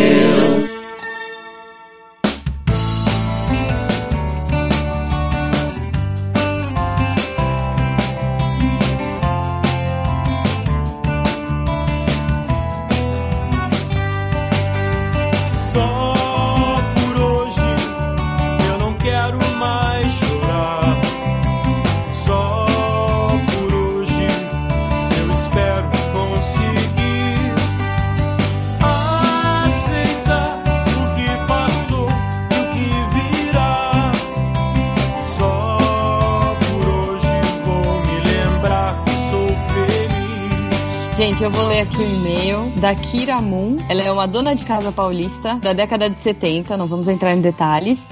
E ela é de Carapicuíba, ou, segundo ela, do quinto círculo do inferno. Bom, eu sei, eu conheço, eu sei do que ela tá falando. Vamos lá. É... Olá, pessoal, amante da ciência. Amei o programa e tendo a participação do PH Santos, deixo legal, irado ou iradex. Nas raras vezes que saí das fronteiras do estado de São Paulo e viajei, e viajei para os estados ao norte deste Brasil, era como ir para um outro país e ser vista como alienígena. Sou filha de um potiguara que cresceu no Ceará e de uma mineira no norte de Minas, que morou muitos anos no interior de São Paulo. Ou seja, meus pais não têm sotaques característicos da região de origem, pois suas famílias mudavam muito de região. Não sei se isso seria uma neutralização ou assimilação de modos de falar de cada lugar que eles moraram. Outro fato engraçado acontece com meu filho, que tem 13 anos e na escola chamam ele de carioca, sendo que ele nunca foi ao Rio de Janeiro e não assiste novelas da Globo. Acho que isso se deve ao fato de que nem eu, nem o pai, tracker dele, temos regionalismos no modo de falar. E também não assimilamos os dialetos mano e orra meu, orra meu. Meu! É, o pessoal acha que paulista fala assim, mil, urra, mil, como assim? Mas, gente, eu, claro que eu, ó, eu sou paulista, sou- eu, eu não falo, mil, eu não falo assim, tipo assim, sério.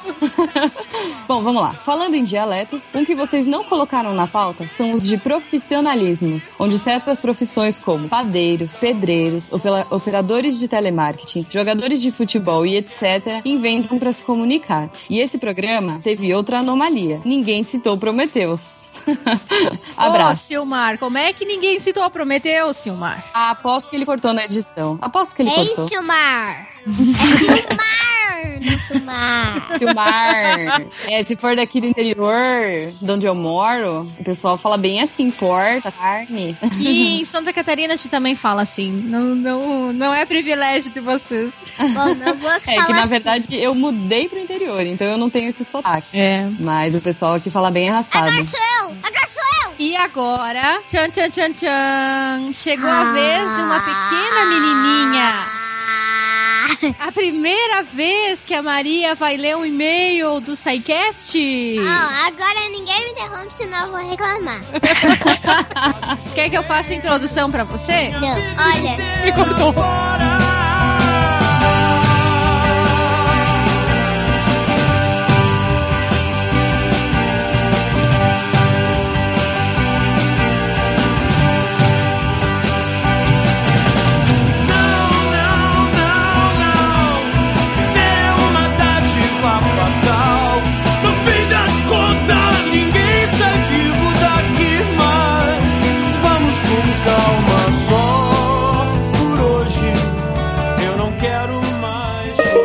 Boy, we've got a message.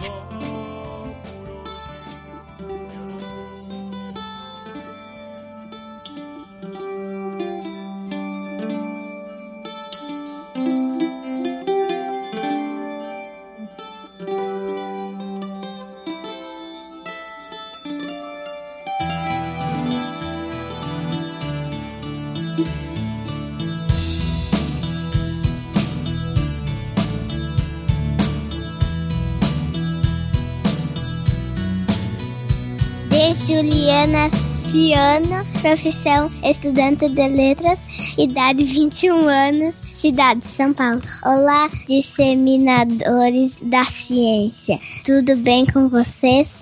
Tudo! Tudo bem! Ei, o que que eu falei? Eu nunca mandei e-mail para nenhum dos podcasts. De qualquer forma, eu resolvi escrever para vocês porque preciso agradecer. Muito obrigada por me mostrarem que assuntos com os quais eu achava que não tinham afinidade nenhuma podem ser tratados com simplicidade e diversão. Depois do SciCast, já não consigo dizer que não gosto de algo, pois, mesmo que eu não tenha ideia do que seja o tema, eu vou querer ouvir vocês falando dele. Vocês me, me empolgam e me incentivam a pesquisar e aposto que fazem isso com todos os ouvintes. É muito bom ver que tem gente lutando em prol do conhecimento e da razão. Ao contrário do que o povo diz, a ignorância não é uma benção, é uma maldição que só pode ser quebrada com um beijo da educação. Que a força esteja com vocês, Juliana Ciano. Aê! Uhul, é isso aí. Hoje tá. As Jus estão dominando mesmo, hein? É verdade. a gente tem três Jus hoje. Sim, ó. A Ju. Ó. A Jujuba. A Julie, a Jujuba e a Juliana Ciano, que, acabou de, que você acabou de ler. Então agora você faz o seguinte: você tem que agradecer a Juliana. Muito obrigada, Juliana. Continua ouvindo o Psycast. Science Orbit. Poxa, é muito legal, né? Esse e-mail da Juliana foi bacana. Ela é uma estudante de letras, falou super bonito aí. Que é, É, isso aí para- mesmo, né? É- né? Já que a gente tá numa leitura de e-mails cheia de mulheres, é isso que a gente precisa, né? De um girl power aí. Isso Essa mesmo. geração feminina mais inteligente, mais atuante. E é isso aí, desde pequenininho, né, Fê? Isso mesmo, desde pequenininha e mais independente, né? Não ficar dependendo de todo mundo pra fazer as coisas e nem pra buscar os seus objetivos e os seus desejos. Mais mulheres nos podcasts, tanto fazendo e ouvindo, né? Tá pouco ainda, gente. Deixa eu ver Isso quantas mesmo. mulheres tem aqui. Só um pouquinho. Então tá bom, gente. Obrigada. Obrigada pelos e-mails, obrigada pelos feedbacks. E a gente vai ficando por aqui. Na semana que vem tem mais. E continua ouvindo o SciCast. Entrem no Patreon. Isso mesmo. Entrem no Patreon. Continuem colaborando para que a ciência continue mudando a vida das pessoas. Oh, deixa eu falar agora. Sim. Um beijo pros amigos do Paulo. E, e até mais. Até semana que vem. Não falo como você fala, mas vejo bem o que você me diz.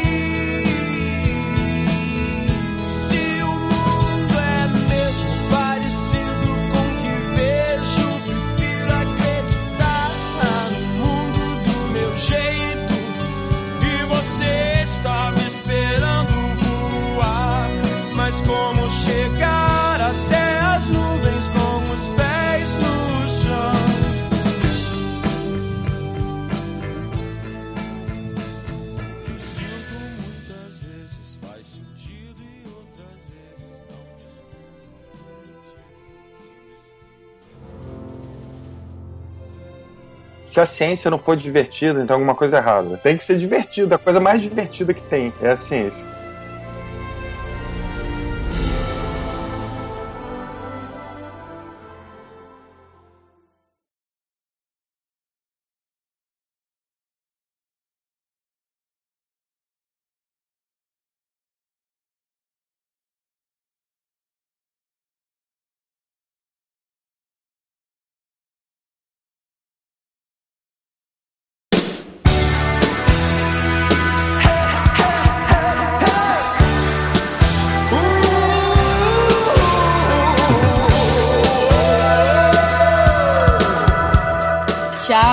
Gente. Até semana que vem. Tchau, é isso aí.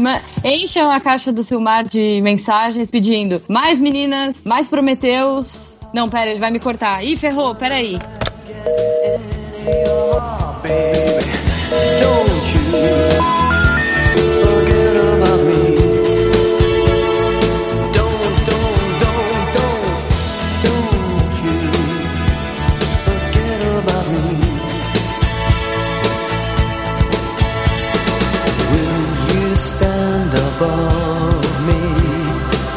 my